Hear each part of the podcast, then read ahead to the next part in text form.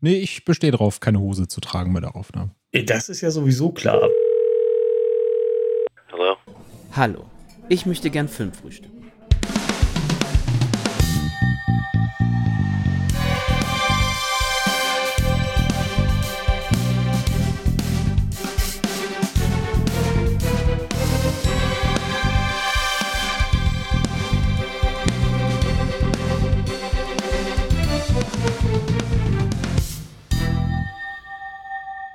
Moin Moin und herzlich willkommen zu einer neuen Folge des Filmfrühstücks. Ich bin der Daniel von filmtoast.de und heute an meiner Seite darf ich unseren Jolly-Konnoisseur, den Thomas, begrüßen. Ich grüße dich, Thomas. Moin, Daniel. Ja, und die Tatsache, dass du hier bist und dass ich dich schon als Jolly-Konnoisseur angekündigt habe, lässt natürlich darauf schließen, worum es in dieser Folge heute geht. Wir beteiligen uns nämlich auch am Sette Jolly. Das ist so eine kleine ja, Tradition, kann man schon sagen, seit ein paar Jahren, indem man im Monat Juli äh, sieben äh, Jolly konsumiert, sich anschaut. Und da wollen wir uns heute auch mit einer kleinen Folge dran beteiligen, äh, mit Don't Torture a Duckling, zu Deutsch Quäle nie ein Kind zum Scherz von äh, Lucio Fulci. Und ja, Thomas, du hast nämlich brandneu dazu gerade ein Buch zu unserem liebsten Gore-Regisseur geschrieben. Und da dachten wir uns, da bist du doch der perfekte Kandidat, um heute bei der Folge dabei zu sein. Ja, das freut mich auf jeden Fall. Aber bevor wir in den italienischen Krimi einsteigen, würde ich sagen, bleiben wir doch noch ein bisschen in der Jetztzeit. Was hast du denn so zuletzt geschaut? Was gab es denn bei dir letztens auf der Watchlist? Also bei mir stand als letztes äh, The Texas Chainsaw Massacre Teil 2 an. Ich finde, das ist immer noch eine sehr, sehr amüsante schwarze Komödie, die dabei gar nicht mal so blutig ist, wie man sich vorstellen könnte. Also gerade wenn man bedenkt, dass er auch über 20 Jahre hier beschlagnahmt war. Ja, einmal das und äh, ich finde, es hat auch immer noch einen hervorragenden Soundtrack. Also gerade dieser Stilbruch, der, weil du hast es ja schon als schwarze Komödie beschrieben, das ist ja was komplett anderes als das Original Texas Chainsaw Massacre damals, der erste Teil. Und gerade auch dieser Soundtrack, finde ich, spielt da unglaublich mit rein. Also ich höre Oingo Boingo sowieso sehr, sehr gerne, aber wenn das äh, direkt im, im Radio läuft, als diese zwei Yuppies die Straße entlang brettern und dann auseinandergenommen werden von Leatherface, großartig. Hätte ich direkt wieder Bock drauf, den zu gucken. Ja, da weiß man gleich, wo es lang geht. Und dann wird man plötzlich überrascht, dass äh, solche Szenen bis zum Ende eigentlich ausbleiben.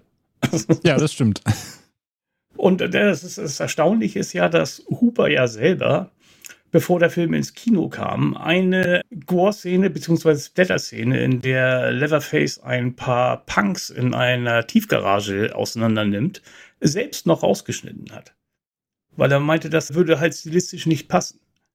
Ja, und wer auch mehr zu dem Film hören möchte, der darf auch gerne mal in unsere älteren Folgen reinhören. Dann nehmen wir nämlich einmal die komplette Texas Chainsaw Massacre Reihe durch vom Anfang bis zum aktuellen Ende nicht ganz, weil der letzte fehlt uns da noch, der jetzt äh, in diesem Jahr auf Netflix rauskam. Aber zu Teil 2 haben wir natürlich auch eine schöne Folge. Bei mir ging es so ein bisschen in die Seriengefilde. Ich habe dir eben schon mein Leid in Anführungszeichen geklagt, weil wir ja jetzt noch zwei neue äh, hier in Horror-Folgen in der Pipeline haben und ich mich dann gerade entsprechend in die jeweiligen Filmografien dieser Jahre reinarbeite, dass ich zwischendurch mal so ein bisschen Flucht brauchte vom Filmdasein und in die Serien geflüchtet bin. Und da stand jetzt Obi-Wan Kenobi bei mir auf dem Programm, damit ich den jetzt auch endlich mal gesehen habe, beziehungsweise die Serie gesehen habe. War auf jeden Fall ein nostalgischer Trip, aber man hat irgendwie gemerkt, dass es eigentlich mal ein Film werden sollte und es hätte auf 90 Minuten auch gereicht. Als Miniserie war es mir dann tatsächlich doch ein bisschen zu lang. Ah, da muss ich ja sagen, da hänge ich tierisch hinterher, was die Star Wars-Serien anbelangt. Obi-Wan Kenobi ist dann halt noch das Ding dabei, weil es halt die Teile 1 bis 3 ja quasi dann nachher fortsetzt. Und mit denen kann ich mich immer noch nicht anfreunden. Ich mag sogar die neuen drei Teile lieber. Das ist spannend. Also bis auf den letzten. Okay. genau, ja. Gut, dass du den ausklammerst, weil ja, der letzte hat mich auch so ein bisschen gebrochen äh, und diese Prequel-Trilogie hat bei mir auch da so ein bisschen gewonnen, dadurch, dass ich den als Vergleichsmöglichkeit hatte. Und man da dachte, ja, war doch damals gar nicht so schlimm, wie viele gemeckert haben. Aber mit Teil 2 kann ich immer noch nichts anfangen. Also den finde ich auch heute leider sterbenslangweilig. Episode 2. Angriff der Klonkrieger. Genau, die halt gar nicht angreifen. Das ist ja sowieso der größte Schwindel. Oh, das, das Finale allein in der Arena, das ist so chaotisch und macht einfach gar keinen Sinn. CGI-Gewichse würde man heute dazu sagen. Aber bevor wir jetzt zu sehr in Star Wars verhaftet bleiben, kommen wir doch mal zu unserem heutigen Thema. Wir widmen uns nämlich dem italienischen Krimi, auch bekannt als Giallo. Wie so viele Genres gibt es da natürlich auch hier einen bestimmten Mix, bestimmte Elemente, die einen Giallo ausmachen. Das variiert natürlich von Giallo zu Giallo so ein bisschen, aber es gibt dann doch so ein gewisses Rezept mit gewissen Zutaten. Kannst du uns ein paar nennen, die für dich einen guten Giallo ausmachen? Ja, ganz allgemein stehen die Leute ja bei Giallo am ehesten auf schwarze Handschuhe, Messermorde, auf Art Deko-Design, schöne Frauen und ein Ende, was vielleicht ein bisschen aus dem Hut gezaubert kommt, wenn man das ja. mal so unschreiben darf. Also ich selbst bin jetzt nicht so ein Hardliner, der sagt hier, ähm, so muss ein Giallo aussehen. Das ist halt wie der Giallo im Ausland gesehen wird meistens. Aber die Italienern selber ist es ja größtenteils das gesamte Gros an Kriminalfilmen und Thrillern, die halt ähm, der Giallo abbildet. Das kommt ja von dieser Buchreihe von Mondadori. Il Giallo Mondadori hießen die Bücher. Und das waren halt Kriminalhefte, so Groschenromane, die halt einen gelben Umschlag hatten. Und danach wurden halt, äh, wurde halt das Filmgenre nachher benannt, weil auch äh, viele Gialli halt auf diesen Geschichten basieren. Deswegen äh, bin, bin, ich halt der Meinung, dass man da äh, offene Grenzen gelten lassen sollte. Ja, das denke ich auch. Und gerade wenn man sich die berühmtesten äh, Jolly anschaut oder die, die man auf jeden Fall gesehen haben sollte, wo wir gleich auch noch ein paar von empfehlen, da sieht man ja auch, dass es da schon eine gewisse Bandbreite gibt, dass es ja auch welche gibt, die so ein bisschen Gothic-Einflüsse haben und dann wieder andere, die ja geerdeter sind, ein bisschen realistischer in Anführungszeichen. Also da gibt es ja auch schon eine gewisse Bandbreite. Aber wie du das schon gesagt hast, ne, es gibt da natürlich so ein paar Faktoren. Für viele sind es die schwarzen Handschuhe oder die Messermorde. Für mich ist es immer so ein bisschen dieser Einblick in die High Society oder der Gedanke, dass auch die oberen 10.000 sozusagen immer was zu verstecken haben, weil sich das ja meistens dann doch eher in ja, reichen Kreisen oder Künstlerkreisen abspielt. Man sieht immer sehr schöne Villen, hübsch ausgestattete Wohnungen. Du hast eben schon Art Deco gesagt, so was so meistens immer eine Rolle spielt. Also da geht es für mich auch immer hin. Ja, und meistens ist es ja auch so die Prämisse, es kommt etwas von außen in unsere Gesellschaft rein, was Gefahr oder Tod bringt. Das ist ja bei vielen auch recht präsent. Und man könnte es einfach so beschreiben als Whodunit, ne? So wie wir aus Großbritannien so die Agatha Christie Sachen kennen, ist es halt auch so ein, so ein kleines bisschen Whodunit, dass man auch mitraten soll. Auch wenn, wie du es eben schon gesagt hast, die Auflösung meistens immer eher so aus dem Hut kommt, dass man sich am Ende auch so ein bisschen veräppelt vorkommt, wenn man wirklich versucht, mal mitzuraten, wer der Mörder ist. Ja, es, es klappt meistens nicht wirklich, weil dieses Ausschlussverfahren funktioniert beim Jallo eigentlich klar, auch so wie bei Agatha Christie oder Edgar Wallace, dass Verdächtige ausscheiden, indem sie aus dem Leben scheiden meistens. Mhm. Die logische Stringenz ist einfach nicht so sehr gegeben, beziehungsweise sie fühlen sich nicht so verha dem verhaftet, dass es unbedingt alles jetzt ähm, im Nachhinein Sinn ergeben muss. Ja. Es soll halt nur dieser Boah-Effekt sein.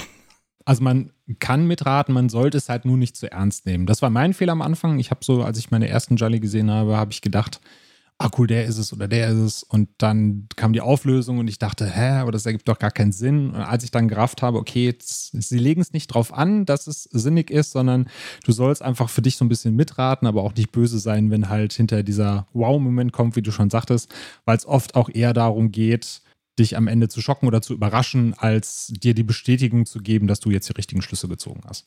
Ja, genau. Was fasziniert dich denn persönlich so an Jolly, dass du für dich gesagt hast, das ist ein Genre, wo du dich auch ein bisschen tiefer reingräbst und deine Filmografie auch so ein bisschen erweiterst? Ja, ich bin ja relativ spät zum Jalo gekommen, muss ich ehrlich zugeben. Also bei mir war das erst Mitte, Ende der 90er, dass ich überhaupt darauf aufmerksam wurde, dass es halt dieses italienische Subgenre gibt. Ich mochte italienische Filme schon früher. Ich habe die Peplum mir gerne reingezogen, also Mantel und Degen und Sandalenfilme. Und natürlich gerne die italienischen Horrorfilme. Fulci kannte ich schon.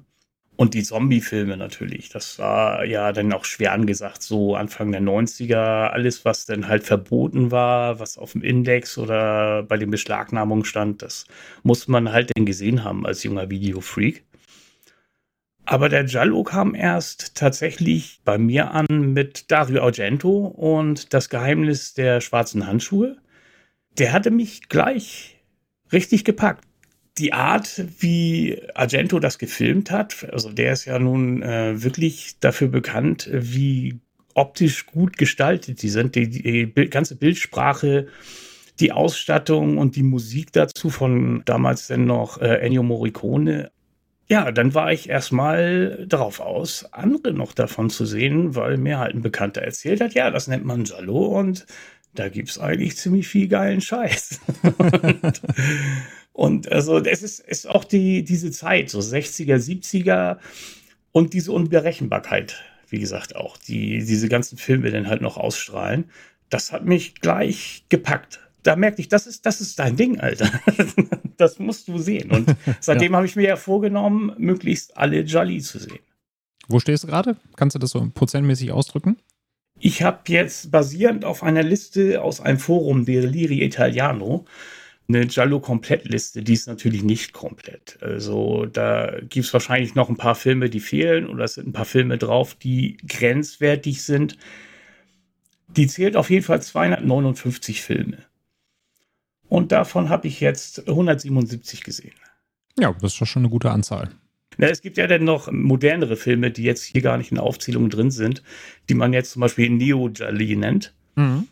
Die meisten davon habe ich auch schon gesehen, aber die sind halt hier jetzt auch nicht mit drin. Also wenn ich jetzt alles zusammennehme und auch die jetzt in Anführungszeichen ausländischen Jolly noch mit dazu nehme, in Spanien wurden ja auch einige gedreht oder in Frankreich, dann bin ich sicher schon über 200. Und da gibt es auch immer noch viel mehr zu entdecken. Also deswegen ist eine Lebensaufgabe. Wir haben ja in unserer Podcast-Episode zum Queer Filmfest haben wir über Cut gesprochen. Das ist ja auch ein spanischer Jallo, der ähm, da auch gezeigt wurde. Das ist quasi ein Meta-Jallo, wo Morde stattfinden, während ein Regisseur ein Jallo dreht. Und dann kommt ja auch noch Dario Argento mal eben um die Ecke und sagt, hey, guckt mal Leute, ich habe jetzt mit Dark Glasses auch nochmal einen Jallo gemacht. Wenn ihr Bock habt, geht da nochmal ins Kino. Schaut euch das an, wie ich mal zu meinen Wurzeln zurückkehre. Ob das so zurückgekehrt ist, kann man immer so ein bisschen drüber streiten oder ob das Ganze gelungen ist oder ob das heute noch funktioniert. Aber es kommen auf jeden Fall immer noch Jolly nach. Ja, schlag mich. Dark Glasses habe ich immer noch nicht gesehen. Ich tatsächlich auch noch nicht. Vielleicht haben wir ja noch mal irgendwann Glück und man erbarmt sich jetzt irgendwo beim anderen größeren Festival, was Münchner Filmfestspiel oder so, dass da mal eine Retrospektive kommt. Vielleicht gibt, ergibt sich ja noch mal die Möglichkeit. Es werden ja gerade alle Argento-Filme in den USA in 4K restauriert. Und dann gehen sie in den USA zumindest auch noch mal auf Tour. Und mit etwas Glück kriegen wir ja vielleicht auch in Europa irgend sowas in der Art hin. das wäre mal wieder ein schöner Trend, der aus den USA zu uns rüber schwappen würde, wenn das passiert. Du hast ja eben mit äh, Dario Argento und Mario Bava schon zwei Regisseure genannt, die ich persönlich mit Jolly verbinde. Natürlich auch Lucio Fulci, über den wir heute reden, auch äh, im Rahmen des Films, den wir heute besprechen. Auch wenn er natürlich primär durch seine Horrorwerke zur Berühmtheit gelangt ist, sich dann aber auch in den Jolly vorgewagt hat. Und äh, gibt es denn von deiner Seite aus, dadurch, dass du ja jetzt schon über 100 äh, Jolly gesehen hast, noch andere Regisseure, die dir so einfallen, die du mal mitteilen wollen würdest? Naja, also Mario Bava war ja auf jeden Fall der, der die Initialzündung gegeben hatte mit Blutige Seide 1964. Dort gab es denn Morde an Models, da gab es die schwarzen Handschuhe, da gab es ein verdecktes Gesicht und ähm, zwar kein großes Messer, aber eine Krallenhand als Mordwerkzeug, das natürlich sehr geil war. Und die Goldgräberstimmung kam ja tatsächlich mit Argento und das äh, Geheimnis der schwarzen Handschuhe 1970 dann auf. Mhm. Aber da, dazwischen und auch danach gab es natürlich noch einige Regisseure, die für mich sehr wichtig fürs Genre waren. Zum einen war das äh, Sergio Martino, der auch schon in den 60ern tätig war, aber als Produzent eher zusammen mit seinem Bruder Luciano Martino, der vielleicht auch primär dafür bekannt war, dass er damals mit einer Halbägypterin verheiratet war, die Grand Dame des Giallo, mich Edwige Fennech. Und deswegen hatte Sergio Martino die tolle Gelegenheit, in fast jedem seiner Filme mit Edwige Fennech zusammenzuarbeiten. Und sie gilt heute immer noch unter vielen Fans als das hübscheste Gesicht des Giallo. Mhm. Auch wenn es da sehr, sehr viele herausragend schöne Frauen gab.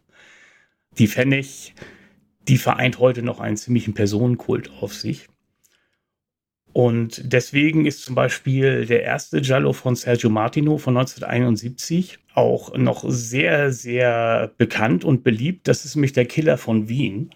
Und wenn ich jetzt jemanden empfehlen würde, mit einem Giallo einzusteigen, der noch nicht so viel Berührung mit dem Genre oder noch gar keine Berührung hatte, wäre ungefähr das ein Film. Der Killer von Wien, den könnte man jeden Krimi-Fan sofort ans Herz legen. Genauso wie den von den Martoni-Brüdern produzierten Der schöne Körper der Deborah. In dem gibt es zwar keine schwarzen Handschuhe oder lange Messer. Das ist nämlich die andere Spielart des Jolly, in dem eine Person in den Wahnsinn getrieben werden soll. Und beides sehr, sehr empfehlenswerte Filme. Der schöne Körper der Deborah ist von Romulo Guerreri, der ansonsten eher schnulzige Stoffe verfilmt hatte, aber halt auch Ende der 60er mit Der schöne Körper der Deborah und später auch Die Klette mit Florinda Bolkan und Franco Nero zwei Jolly vorgelegt hat, die sich also mehr als sehen lassen können. Ich würde äh, sogar noch einmal kurz einschieben, wo du eben gesagt hast, ein Subgenre ist ja das jemanden in den Wahnsinn treiben. Da fällt mir halt direkt The Red Queen Kills Seven Times ein. Ich habe den deutschen Titel gerade nicht parat, wo quasi mein schönstes Gesicht der Jolly-Welt, äh, Barbara Boucher mitspielt, über die wir heute auch noch reden. Das ist quasi ja. meine, meine, Favoritin. Und da geht es ja auch darum, dass ja eine, eine Schwester sozusagen von den Toten aufersteht, Morde begeht und die Familie um sich herum in den Wahnsinn treiben soll. Das ist ja auch so die kleine Story dahinter. Ist mir jetzt so eingefallen, äh, wo du gerade diese Subgenre erwähnt hast. Ja, Emilio Miraglia, also auch ein sehr schöner Film. Die Rote Dame heißt er ja einfach. Ah. Und ganz interessant, der wurde ja in Deutschland gedreht. Ja, Würzburg, meine ich. Auf jeden Fall auch mit deutschem Geld produziert, eine deutsche Koproduktion, aber dann trotzdem nicht hier im Kino gelaufen. Und erst über 20 Jahre später hier erschienen, dann auf DVD als erst Synchro. Das ist manchmal auch komisch, denn dass solche Filme denn damals einfach links liegen gelassen wurden, obwohl man schon Geld dafür bezahlt hat. und gerade wo dann noch so schöne deutsche Schlösser und alte Dörfer dabei sind, ja, also das, das Ding schreit ja wirklich nach Heimatromantik. Deutscher Geldadel Anfang der 70er, so, ne? Also mit dem Modelabel da und den Schlössern, wie du schon gesagt hast. Und drei wunderschönen Damen natürlich. Erika Blanc und Marina Malfatti sind ja auch noch mit von der Partie. Das macht natürlich schon richtig was her. Also das ist dann ja auch schon richtig so ein Gothic-Jallo, wo dann halt diese Rückgriffe auf vorangegangenes Übel, was sich dann wieder in die Neuzeit bringt, denn auch gleich mit alten Adel und Schlössern verbunden ist. Das ist ja so richtig Gothic. Mhm. So mit Verfall, mit Dekadenz, alles, was dazugehört. Was ich selbst noch empfehlen kann, ist äh, Massimo Della Mano. Das war ein ehemaliger Kameramann, der in den 70ern dann auch angefangen hat, äh, selber Filme zu drehen. Und der hat eine Trilogie gestartet, die nennt man heute Schulmädchen-Trilogie. Und der erste Film davon war Das Geheimnis der grünen Stecknadel. Der wurde hier als noch als Edgar Wallace-Film vertrieben hm. mit Joachim Fuchsberger und Fabio Testi. Fuchsberger ist als ähm, Kommissar dabei, aber dann immer nur nebenbei mal zu sehen. Die Hauptrolle hat tatsächlich Testi, der als äh, Internatslehrer in einem Fall des Schülerinnenmordes dann halt als Verdächtiger dasteht, weil er mit der Toten ein Verhältnis hatte. Er ist dann halt so ein schlimmer Finger, der seine Schulmädchen verführt hat. Manchmal recht grenzwertig, der Film, obwohl Dalamano merklich die Sorgen der Mädchen und auch dieses Dilemma, in dem sie stecken, weil die Internatsmädchen ein Geheimnis mit sich tragen, äh, durchaus ernst nimmt und nicht nur spekulativ ausschlachtet. Aber es gibt schon einige Duschszenen und so, wo man sich sagen könnte, muss das jetzt unbedingt sein? Was wirklich interessant ist, ist der zweite Teil der Trilogie. Der heißt äh, Tod trägt schwarzes Leder. Und der gehört auf jeden Fall zur Oberklasse der Jolly und sogar der Polizieshi. Also das ist so ein Hybrid aus Polizeifilm und Jallo. Der hat eine unheimlich dichte Atmosphäre, der hat so ein hohes Tempo, tolle Darsteller und auch eine Geschichte, die wirklich unter die Haut geht. Es geht hier auch wieder um Schulmädchen, die sich prostituieren. Dann bringt sich eine davon um und die Polizei halt auf die Fährte von dem Prostituiertenring. Und die schicken halt einen Killer raus. Der ist ein Motorradfahrer in schwarzer Motorradkluft mit schwarzem Helm, der einen Zeugen nach den anderen abschlachtet. Und das ist schon wirklich derbe. Also von, von den Gewaltdarstellungen ist es schon recht derbe, aber auch äh, von der Thematik, weil die wühlen da in einen Prostituierten-Sumpf. Da mag man sich eigentlich gar keinen Gedanken drüber machen. Es geht da um 15-, 16-jährige Mädchen. Man hört in einer der Schlüsselszenen einen Audiomitschnitt eines Mädchens, das gerade am Telefonieren ist. Und die erzählt da Sachen, da schlackern die mit den Ohren. Also auch auf jeden Fall, also absolut, absolut empfehlenswert. Und wer sich jetzt fragt, was der Unterschied zwischen einem Jallo und einem Polizeschi ist, du, du darfst mich da gerne korrigieren oder ergänzen, aber grob zusammengefasst würde ich sagen, im Jallo haben wir auch immer so ein bisschen das Klischee, dass die Polizisten nicht die hellsten Kerzen auf der Torte sind und wir immer einen Amateurdetektiven von außen haben, der in den Fällen ein bisschen rumstochert, während die Polizeschi-Filme eher darauf ausgerichtet sind, dass die Polizei halt tatsächlich Kompetenz hat und äh, in den jeweiligen Fällen auch gut ermittelt. Also ich, ich würde es jetzt nicht so despektierlich äh, ausdrücken. Aber es ist halt so, dass im Jallo meistens eine Privatperson ermittelt, wie du mhm. jetzt auch so richtig ausgeführt hast. Aber meistens aber, weil sie halt selber direkt involviert ist. Weil sie als Verdächtiger dasteht oder weil jemand äh, umgebracht wurde, den sie gut kannten. Und der Polizieshi, das ist halt der Police Procedural, wie man heutzutage sagen würde. Ein Polizeikrimi oder Polizeifilm und meistens auch eher actionorientiert als spannungsorientiert. Okay, das ist eine sehr schöne Zusammenfassung. Dann haben wir das nämlich ganz gut abgegrenzt, falls sich da jetzt jemand gefragt hat, was äh, der Unterschied zwischen den beiden Sachen ist. Ja, dann haben wir auch ein paar schöne Jelly genannt, die man so äh, als Einsteiger konsumieren kann. Und dann würde ich sagen, dann kommen wir doch zu dem Kernobjekt heute, äh, das wir auseinandernehmen. Und zwar dem Film Don't Torture a Duckling von Lucio Fulci. Wie gesagt, auf Deutsch heißt der Quäle nie ein Kind zum Scherz. Ist 1972 erschienen und im Cast haben wir die Schauspielerinnen und Schauspieler Florinda Bolkan, Barbara Boucher, die ich eben schon mal erwähnt habe, äh, Thomas Milan und Marc Porell. Das sind auch so die Hauptfiguren, die wir da zu sehen bekommen. Auf Letterboxd hat der Film eine Bewertung von 3,7. Bei IMDb steht er bei 7,0 und bei Rotten Tomatoes bei 83 Prozent. Sind also sehr gute, sehr positive Bewertungen. Gilt ja auch mit als eines von Fulcis größten Werken oder er sagt auch zumindest von sich selber, dass das einer seiner Lieblingsfilme von ihm ist. Da kannst du ja gleich gerne noch weiter ausführen, wie er da so einzusortieren ist in seiner Filmografie. Und jetzt nochmal kurz der Disclaimer vorweg, bevor wir jetzt in den Film reingehen. Wir werden quasi schon ab Sekunde 1 gleich spoilern, weil man schon in der ersten Szene auf gewisse Kniffe eingehen kann, die Fulci da anwendet im Film. Deswegen äh, werden wir kein Blatt vor den Mund nehmen, hier alles spoilern, was geht. Deswegen, falls ihr den Film noch gar nicht gesehen habt und euch auch nicht die Überraschung am Ende nehmen äh, wollt, dann schaut ihn euch gerne vorab an und kommt dann zu uns zurück, wenn ihr sagt, habt den schon gesehen oder egal, ich will trotzdem lauschen, dann bleibt gerne dran. Und dann gehen wir mal in die Vollen, würde ich sagen. Ihr wurdet gewarnt. Wir sehen äh, direkt zu Beginn, das fand ich nämlich schon einen, einen sehr schönen Kontrast und es zeigt auch schon mal so ein bisschen das Hauptthema des Films. Wir haben äh, wunderschöne Landschaftsaufnahmen von Süditalien, äh, doch durch diese Landschaft zieht sich eine riesengroße Autobahn auf Stelzen. Wir sehen eine Frau, die wird uns hinterher als Machiara vorgestellt, die verdächtig in der Erde wühlt und ein Skelett ausgräbt. Fulgi möchte von Anfang an, dass wir diese Person schon mal als ja, zumindest mysteriös wahrnehmen. Wird uns da vielleicht schon die Mörderin präsentiert? Was macht die da mit dem Skelett? Und das fand ich eigentlich schon sehr schönen äh, Kniff zu Beginn, dass mir da gewisse Andeutungen gemacht werden. Aber wie wir auch hinterher erfahren, ist es ja eigentlich auch ein Spiel schon mit unseren Vorurteilen, oder? Ja, natürlich. Also wir sehen da eine Frau, die manisch im Boden gräbt und ein ja, Babyskelett rausholt. Also wir, wir sehen ja, dass es jetzt kein ausgewachsenes Kind ist, es sieht auch schon etwas älter und etwas verwest aus. Also es, es ist ein ähm, Hinweis auf etwas, was in der Vergangenheit auf jeden Fall liegt. Aber äh, es bringt eine morbide Ansicht mit und man assoziiert das ja halt gleich mit dem Tod. Und Wenn wir jetzt schon mal kurz vorgreifen, es geht dann gleich um einen Kindermord und dann zieht das Gehirn halt automatisch solche Schlüsse. Es ist ein totes Kind und wir haben doch gerade schon ein totes Kind gesehen mit einer Frau.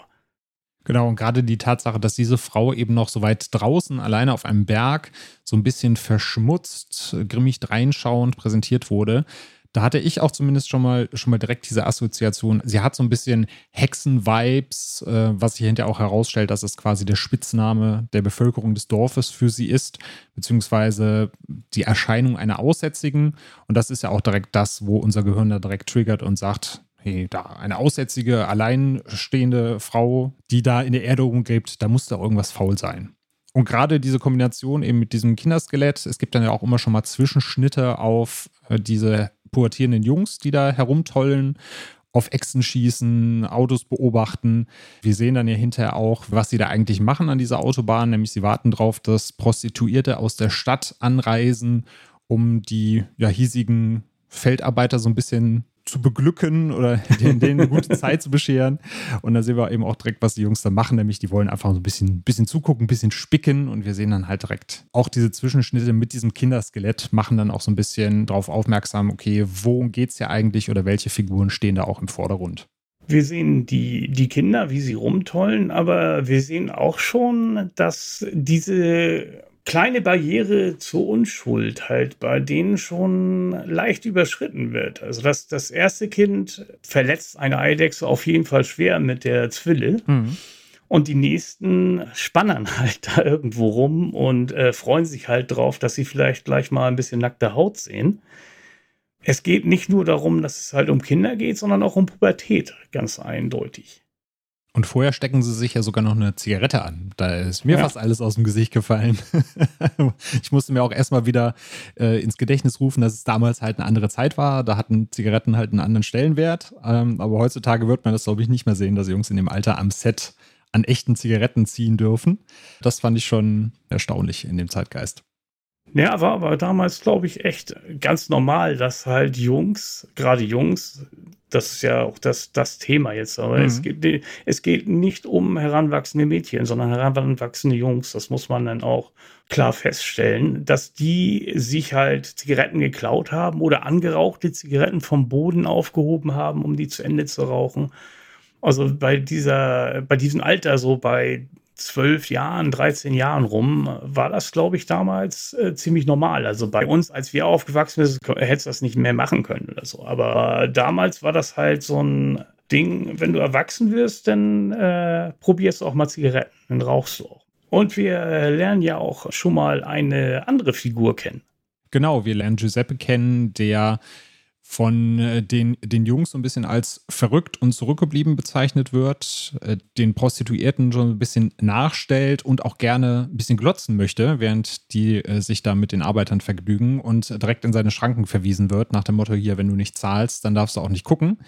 Dadurch, wie er inszeniert wird, auch so ein bisschen gaffend, ein bisschen zerrend und natürlich eben dieses Klischee mit dem Zurückgebliebenen, der dann vielleicht was im Schilde führt äh, bekommen wir natürlich dann auch schon wieder eine, eine Person ins Rampenlicht gerückt, die vielleicht eventuell hinterher der Mordverdächtige sein könnte. Ja, ein weiterer Außenseiter. Genau. Ein Erwachsener, wahrscheinlich Mitte 30, würde ich jetzt schätzen. Und von halt kindlichem Gemüt. Mhm. Doch, was man jetzt heutzutage wahrscheinlich geistig behindert nennen würde. Mit einer Entwicklungsstörung auf jeden Fall auf irgendeiner Seite. Dass er auch kein großes Ansehen hat, hast du ja auch schon gut beschrieben. Also der ist auf jeden Fall ähm, auch wieder merkwürdig. Genau, und er wird ja von den Jungs auch ein bisschen aufs Korn genommen, ähm, wird auch direkt aufbrausend. Das ist für uns dann natürlich auch mal noch mal so ein Warnsignal, jemand, der leicht zu reizen ist und aggressiv wird, direkt, wenn man ihn ärgert. Äh, in der Kombination äh, wird uns das natürlich auch schon wieder so ein bisschen als, ah, da ist irgendwas fishy präsentiert. Den sollte man auf jeden Fall im Auge behalten. Und ich finde, danach gibt es eine sehr schöne Montage, die für mich wieder unterstreicht, dass Lucio Fulci auch ein sehr visueller Regisseur ist, wo ich wirklich begeistert war, dass ich innerhalb von wenigen Sekunden einfach diese ganze Atmosphäre in der Stadt so richtig aufsaugen konnte. Es gibt nämlich so eine schöne Fahrt äh, durch die Stadt. Wir sehen eine totale dieser ja vielen weißen Gebäude, die alle schon so ein bisschen runtergekommen sind, die an einem Berghang liegen. Wir sehen die Bewohner in den Straßen, Jungs, die zwischen äh, diesen kleinen Straßenschluchten Fußball spielen. Es geht in die Kirche rein, wo wir gleich noch ein bisschen drüber sprechen werden, dass uns da schon einiges angedeutet wird, wo wir die Jungs dann eben sehen, wie sie beten, wie sie schwitzen, also wo wir wirklich merken, okay, es ist einmal wirklich heiß in dieser Stadt, aber man bekommt eben diese italienische, südländische Atmosphäre schon sehr schön vermittelt. Wie war das bei dir? Warst du da auch schon drinne oder hat es für dich dann noch so ein bisschen gebraucht? Nee, also dann äh, die Fahrt in die Stadt mit den Kaskaden von Lehmhäusern, die ja noch so richtig traditionell und äh, halt die hergebrachten da rumstehen.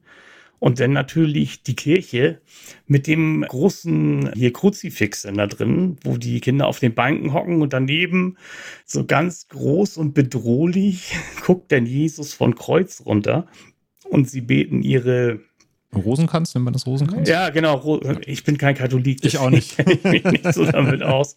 Und davor steht dann halt Don Avalone und gibt quasi den Takt vor. Also man, man, man sieht wirklich, wie er dann da ähm, zwischen den Reihen marschiert, auf seine Schäfchen runterguckt und jeweils dann auch äh, sie alle mit einer Handbewegung dann bedenkt von seiner Bibel. Er, er hält die Bibel vor sich und immer zu einer Reihe macht er eine Handbewegung von wegen, ja, dass das ist gut ist, was sie jetzt tun. Genau, mhm. das sollen sie jetzt tun und sie machen es. Und sie, also sie sind sehr, sehr ernsthaft bei der Sache. Also da gibt es kein aus der Reihe tanzen oder irgendwas.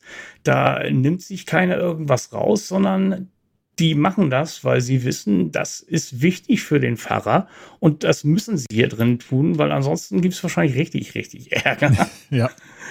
Also diese Disziplin, die dabei herrscht, also wie auf dem Sklavenschiff, wo er vorne halt ähm, den Takt angibt und die anderen rudern. daran hat mich das ein bisschen erinnert, muss ich ehrlich sagen. Ja, auf jeden Fall.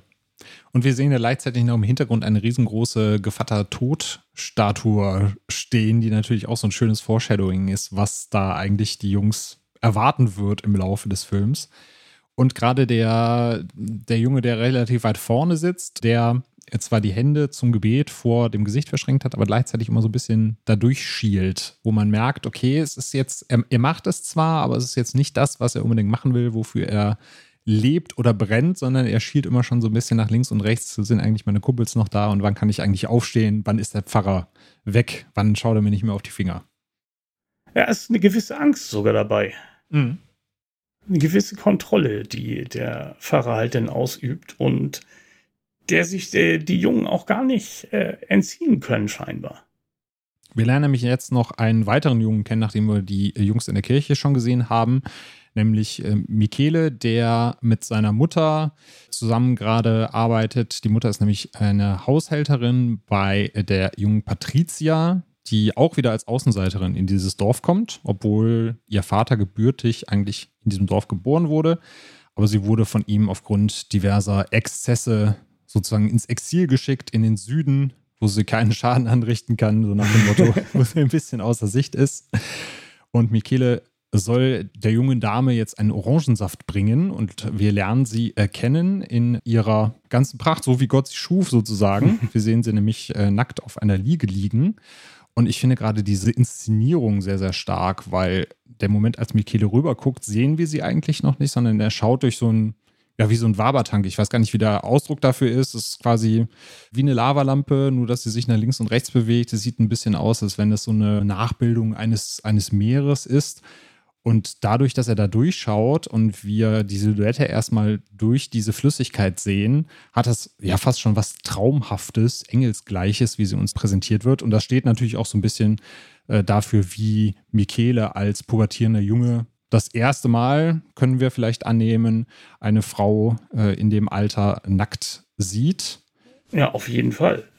Wie wir nachher auch durch die Zeichnungen, die er macht, feststellen. Genau, ja. Das ist auf jeden Fall äh, hinterlässt äh, Barbara Boucher, die die Patricia hier spielt, einen bleibenden Eindruck bei ihm. Ja, und da geht auch so ein kleines Machtspiel los, ne? Dann äh, nimmt sie sich nämlich dem, dem jungen Herrn ein bisschen an. Ja, das ist dann ja auch schon mal ähm, sehr interessant wenn ich noch mal ganz kurz zurückgehen kann ja. zu dem, was du als hier so Wabertank oder so beschrieben hast. Das ist ja so ein Dekorationsstück, so ein ganz typisches aus den späten 60ern. Das ist ja was, was wir von einem normalen Jallo ja eigentlich erwarten würden. Jetzt halt äh, diese markante Ausstattung und so. Und das ist halt nur bei ihr da, weil sie halt aus Mailand kommt und sie, ja, ich glaube, eine Millionärstochter dann ist. Genau. Und wegen irgendwelcher Drogenskandale halt dann halt da untertauchen musste erstmal. Durch dieses Stück, durch dieses Wasser, was, was du mal, äh, was du ja auch schon beschrieben hast, das äh, wird ja, glaube ich, immer hin und her bewegt. So in so Wellen von links nach rechts. Und dann, ähm, das ist wie zwei verschiedene Welten dann ja auch. Und für ihn ist es ja auch dann gleichzeitig sowieso eine neue Welt als pubertierender Junge, der halt eine nackte Frau sieht. Ja, also wir, wir, merken ja auch später, dass sie immer wieder es darauf anlegt, halt äh, die Jungen oder irgendwelche anderen und, und den Fahrer ja auch in äh, Verlegenheit zu bringen. Deswegen sie ja jetzt nicht wirklich die sympathischste Person über den ja. Film ist es ist wirklich schwer, nachher irgendwie für sie Sympathien zu entwickeln. Das Einzige, was ihr entgegenkommt, dass es halt ein Film für Erwachsene ist und sie als nackte Frau natürlich ein sehr schöner Anblick ist. Also sie hat ja einen wirklich sehr schönen Körper und sie ist damit ja auch in ihren Filmen immer sehr äh, natürlich mit umgegangen und das hat, hat natürlich ja auch seine Wirkung denn aufs Publikum. Und das finde ich, ist mich dann auch schon wieder geschickt von Fulci gemacht. Weil er natürlich ganz genau wusste, dass 70 Prozent des Publikums wahrscheinlich ähm, erwachsene Männer sind. Ja. Hundertprozentig. Und die würden sich jetzt doch sagen, ja, also als Junge hätte ich ja auch gerne so einen Ausblick genossen. genau. Wegen der Szene musste sich Fulci tatsächlich vor Gericht nochmal verantworten und musste dem Gericht aufzeigen, wie sie die Szene gedreht haben, weil es ja nicht angehen konnte, dass der elf- oder zwölfjährige Junge da der nackten Barbara Boucher gegenübertritt. Und tatsächlich haben sie es äh, ja mit einem Kleinwüchsigen realisiert, die Kamera über dessen Schulter, wo wir dann halt auf Patricia sehen. Und er ist dann halt tatsächlich nur im Gegenschnitt zu sehen. Also ich habe tatsächlich, als ich den das erste Mal gesehen habe, und noch nicht wusste, dass sie das quasi mit einem Kleinwüchsigen nochmal nachgedreht haben, auch gedacht, die hätten sich im selben Raum befunden und fand das eigentlich auch schon sehr bedenklich. Klar, wenn es jetzt einfach nur, er hätte geguckt und wäre dann wieder gegangen, wäre es das eine gewesen. Aber sie fordert ihn ja so ein bisschen raus und sagt, na, guck doch mal genauer hin. Hast du, hast du schon mal eine nackte Frau gesehen? Willst du mit mir schlafen? genau, genau.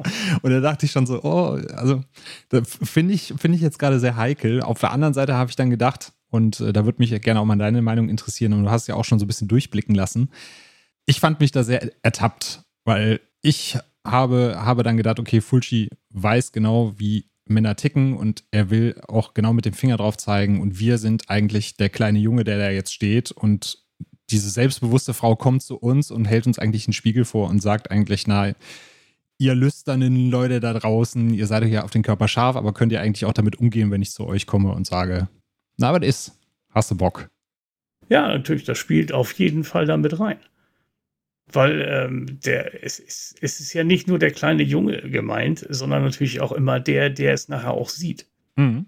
Also wirklich sieht. Also die, die Masse an Leuten, wie ich ja schon meinte. Und Fulci wusste natürlich, dass die meisten Kinogänger halt tatsächlich männlich waren.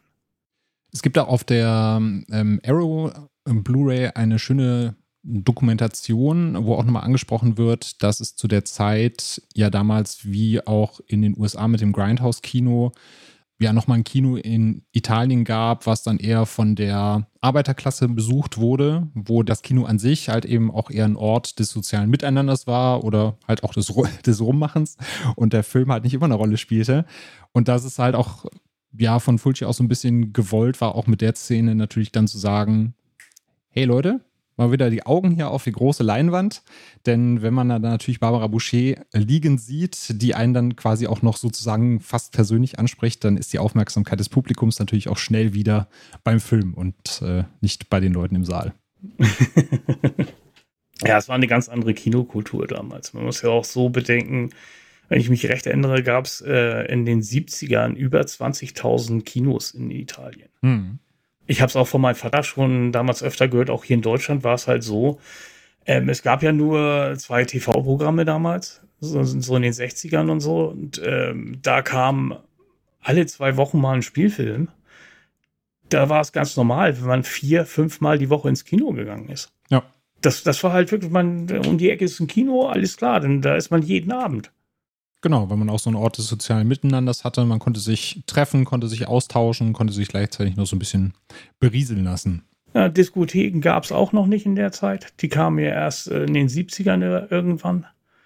Und ansonsten gab es ja noch Kneipen, aber Kneipe war halt sowas Passives eher, so, so ein immer das Gleiche halt. Und ähm, nicht jeder wollte auch jeden Abend irgendwo hingehen und Alkohol trinken. Also so war das ja auch nicht. Und dann sind die Leute halt eher ins Kino gegangen. Ja, und vielleicht danach auch noch in die Kneipe. genau. Ja, aber auf diesen schönen Anblick, den wir eben hatten, kommt auch direkt der Kontrast, denn danach geschieht unser erster Mord äh, am jungen Bruno. Was ich hier sehr spannend fand, was man ja aus äh, dem Giallo gewöhnt ist, dass Morde meistens sehr grafisch dargestellt werden, dass es hier eigentlich nur eine kurze Andeutung gibt. Ne? Wir haben ja einfach Bruno, wie wir sehen, wie er wegläuft, wie im Hintergrund einen, einen Hund äh, bellen hören und man vielleicht im ersten Moment sogar denkt, okay, er wird von einem Hund verfolgt. Und dann hinterher aber merken, nachdem ein kurzer Schlag kommt und Bruno dann für uns von der Bildfläche verschwindet, dass dieser Hund eigentlich nicht hinter ihm her war, sondern quasi die Gefahr gewittert hat und eigentlich sein Herrchen warnen wollte, der es aber nicht mitbekommen hat. Das fand ich auch inszenatorisch einen sehr schönen Kniff. Da sieht man wie gut die Montage funktioniert bei dem Film. Also gerade in dieser Szene, die ist wirklich äh, beispielhaft dafür. Und auch in der Zusammenspiel nachher mit der sehr unaufdringlichen Musik von Riz Ortolani, die immer nur mal ganz kurz angespielt wird, mhm. wenn äh, denn wirklich ein bisschen Spannung gemacht werden soll oder sie aufgelöst werden soll. Und das klappt in der Szene natürlich dann hervorragend. Gerade wenn der Junge dann halt wegläuft, man den Hund hört, wie du schon beschrieben hast, dann sehen wir ja, wie denn der Hausherr zum Hund rausgeht, der dann ja angebunden ist und nicht den kleinen Jungen hetzt. Und der Junge dreht sich um und äh, wir sehen nur noch, also wir kriegen nur noch die Andeutung mit, dass da jetzt ein Schlag kommt. Ja. Und gut, also äh, wir waren 1972 und es geht um äh, Morde an pubertierenden Jungen, dass da jetzt nichts grafisch dargestellt wird. Sage ich mal, das ist vornehme Zurückhaltung. Das hat man mhm. zu der Zeit auf jeden Fall noch nicht gemacht. Zehn Jahre später hätte es vielleicht anders ausgesehen, aber da hätte der Film wahrscheinlich auch gar nicht mehr hingepasst in die Zeit. Ja, ich war mir da nicht so sicher, ob Fulci da vielleicht eher so auf einen Moment einzahlen wollte, der später kommt, über den wir später reden, dass der einfach noch einen größeren Impact hat. Aber es kann natürlich auch beides sein. Es kann natürlich dann dennoch auch Zurückhaltung sein, denn wer sich schon vor Gericht verantworten muss, wenn äh, Jungs mutmaßlich nackte Körper am Set sehen, der hätte sich vielleicht auch bei grafischen Kindermorden verantworten müssen. Das bleibt dann wahrscheinlich nicht aus. Ich glaube, das äh, hätte äh, dazu geführt, dass sie den Film eingesagt hätten, erstmal in Italien. Aber die Andeutung zahlt natürlich auch noch auf einen anderen Strang ein, denn wir haben natürlich dann einen äh, Verdächtigen, nämlich Giuseppe Barra, der dann äh, verhaftet wird, weil er nämlich die Familie dann erpresst äh, des Jungen. Und da zahlt natürlich einfach dieser angedeutete Schlag drauf ein, weil wir in dem Moment natürlich vielleicht sogar davon ausgehen können, dass der Junge noch lebt und es tatsächlich nur um eine Entführung geht. Aber wie sich dann herausstellt, ist es dann doch so, dass Giuseppe einfach nur den Jungen gefunden hat, der schon tot ist und ja, das Leid der Familie so ein bisschen ausnutzen wollte, um zu erpressen und um an das Geld zu kommen. Ja, hier wird dann ja auch ähm, Thomas Millian eingeführt hm. als Journalist, Andrea. Und ähm, da ist ja dann auch schon recht ähm, interessant, wie er sich in die Ermittlungen einführt. Er steigt ja erstmal in das Haus der Familie des toten Jungen ein wo ähm, die Polizei sich ja gerade mit denen unterhält und ist dann ja auch ganz entspannt da bei der Sache und äh, reißt das Gespräch gleich an sich, als sie ihn entdecken. ja. Das, das, Interessante dabei ist dann ja auch, dass äh, Giuseppe tatsächlich eine Summe gefordert hat, die überhaupt keinen Sinn ergibt für eine Erpressung. Weil zum einen äh, ist es einfach ziemlich wenig Geld, wenn man ein Kind entführt. Und zum anderen ist es eigentlich für die Familie, von der es fordert, viel zu viel schon wieder. Den Dialog fand ich auch sehr schön, dass sie sich dann gewundert haben und, und die, der Vater ja auch sagte, es macht überhaupt keinen Sinn, wir haben doch gar kein Geld. Was will er von uns? Warum entführt er unseren Jungen? Warum nimmt er sich die ärmste Familie im Dorf, die ihm nichts getan hat und verlangt halt eben so viel Geld von uns. Ja. Aber du hast es auch sehr schön angesprochen, mit welcher Selbstverständlichkeit und mit welchem Selbstbewusstsein Andrea Martelli auch hier so an diesen Ort kommt ne? und erstmal auch nicht durchgelassen wird und dann aussteigt und sagt, ach komm, ich regel das schon, ich mach das schon, bis er dann eben ganz selbstbewusst da steht und sagt, ja, ich bin halt Journalist und ich würde gerne mal wissen, was Sie hier machen und was hier vorgefallen ist. Aber es ist auch geil, wie der ähm, Polizeichef darauf anspringt überhaupt, ne?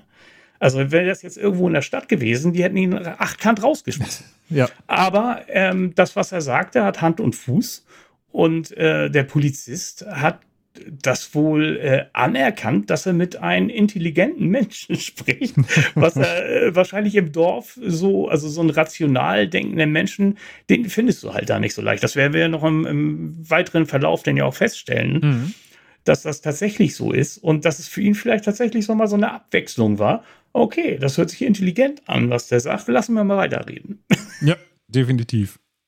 Ich glaube, der Polizeichef sagt das auch in einer Situation, äh, dass er sagt, die Leute wollen jetzt endlich einen Schuldigen haben, wo du halt merkst, es kocht auch, es brodelt und es muss jetzt endlich mal was passieren weswegen er sich ja auch so ein bisschen unter Druck gesetzt fühlt, weil er langsam auch liefern muss und schon Bedenken hat, dass es dann demnächst vielleicht außer Kontrolle geraten könnte. Ja, und ich glaube, da, da war es sogar schon halbwegs außer Kontrolle geraten. das kann sein, ja. Ja, aber bevor es soweit kommt, haben wir ja erst noch das Verhör des Verdächtigen. Und da fand ich sehr schön, wie Fulci da mit der Kamera auch agiert, weil wir eine relativ angeschrägte Perspektive haben und gleichzeitig aber die Verhörposition der Polizisten jeweils wechselt. Sie schauen halt dem Verdächtigen über die Schulter, mal links, mal rechts. Und je nachdem, auf welcher Seite sie stehen, schwingt halt auch die Kamera mit. Und das fand ich unglaublich inszeniert, auch sehr packend. Und das hat das Ganze wirklich sehr, sehr intensiv für mich gemacht. Wie fandst du so allgemein die Kameraarbeit und auch die Inszenierung der verschiedenen Verhörszenen? Also das ist wirklich sehr gut konzipiert und umgesetzt gewesen. Also gerade bei Giuseppe am Anfang sieht man ja, wie du gesagt hast, wie sie immer ähm, hin und her schwingen und er sich eigentlich gar nicht dazu bewegt. Also er ist gar nicht in der Lage, da irgendwas entgegenzusetzen. Ja. Also man sieht ja auch von ihm meistens nur die Silhouette richtig vom Gesicht und nicht äh, die ganze Person oder so. Er ist in sich gekehrt, er kriegt nicht die ähm, Zähne auseinander, weil er gar nicht weiß, was er jetzt darauf antworten soll. Der denkt sich nur, ja, okay, die wissen ja, was ich jetzt getan habe und was soll ich jetzt noch weiter sagen? Und er schaut halt immer noch so ein bisschen aus dem Augenwinkel raus. Ne? Also ja. man merkt halt, er fällt in sich zusammen, er hat wirklich Angst vor dieser Situation und wenn wir eben auch im Hinterkopf haben, wie er vorher eingeführt wird, dass er eben, wie eben schon sagtest, ein Kind im Körper eines Mannes ist, äh, können wir auch dann wirklich durch die Kameraarbeit auch erahnen, wie unter Druck gesetzt er sich da in der Rolle fühlt. Ja, wenn es jetzt vergleicht zum dritten Verhör, was wir später noch sehen würden, mit Barbara Boucher. Mhm. Die sitzt nicht, die steht und dreht sich immer zu dem um, zu der sie denn anspricht. Sie versuchen sie ja auch von beiden Seiten Wirbel zu machen, aber die kann sich wehren. Die sieht das gar nicht ein, jetzt sich irgendwas da ähm, erzählen zu lassen oder irgendwas aus den Rippen leiern zu lassen, sondern die ist aktiv, geht aktiv dagegen an. Und ist aber auch um keine Ausrede beziehungsweise um, um keine, kein Argument verlegen, dass ihr dann über die Lippen kommt im Vergleich eben hier zu Giuseppe. Ja, und bei Florinda Bolkan in der Mitte ist es so quasi der Übergang. Die Bolkan denkt ja, dass, dass sie was getan hat, was sie ja gar nicht getan hat. Die hat Schuld auf sich geladen, wofür sie eigentlich gar keine Schuld hat und bricht dann einfach zusammen denn. Mhm. Aber die wird ja auch schon noch so dargestellt, dass man öfters halt ähm, die Nahaufnahme von ihrem Gesicht sieht, ihre Verzweiflung und wie sie denn halt den Polizisten klar machen will, dass sie ja recht haben aber äh, die Umstände ja nicht erläutern kann, weil sie ja gar nicht dabei war. Richtig. Und das ist dann ja pure Verzweiflung bis zu einem epileptischen Anfall sogar.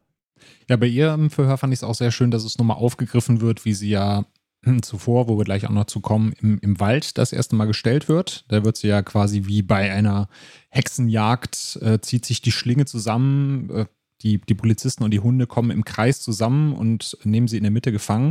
Und das ist ja beim Verhör nochmal genau die gleiche Spiegelung dieser Szene. Die Polizisten stehen um sie herum, sie bilden einen Kreis, sie kommen immer enger, reden auf sie ein und gleichzeitig versucht sie aber zu vermitteln, dass sie es war, aber die Polizisten möchten aber gerne wissen, wie genau und sie kann es eigentlich nicht erklären, bis es eben zu diesem Zusammenbruch bekommt, den du gerade so schön geschildert hast. Nach dem Verhör bekommen wir eben mit, dass Giuseppe zwar die ähm, Lösegeldforderung abgesetzt hat, allerdings nicht für den Mord verantwortlich ist. Das heißt, das Dorf ist eigentlich schon in Aufruhr, möchte gerne den Schuldigen präsentiert bekommen. Auf der anderen Seite hat man aber den ersten Verdächtigen schon laufen lassen und gleichzeitig passiert dann eben ein zweiter Mord, nämlich ein Junge wird tot in einem Brunnen aufgefunden. Und das ist für Andrea natürlich nochmal der Stein des Anstoßes, weiter nachzuforschen, sich im Dorf umzuhören. Und wir bekommen nun endlich auch das erste Mal ja intensiver Don Alberto präsentiert, den Priester, der uns auch so ein bisschen einen Blick in das Dorfleben ja, gewährt. Kannst du uns so ein bisschen schildern, wie quasi Don Albertos Konzept aussieht und was er da mit den Jungen den, den ganzen Tag so treibt? Klingt jetzt komischer, als es ist.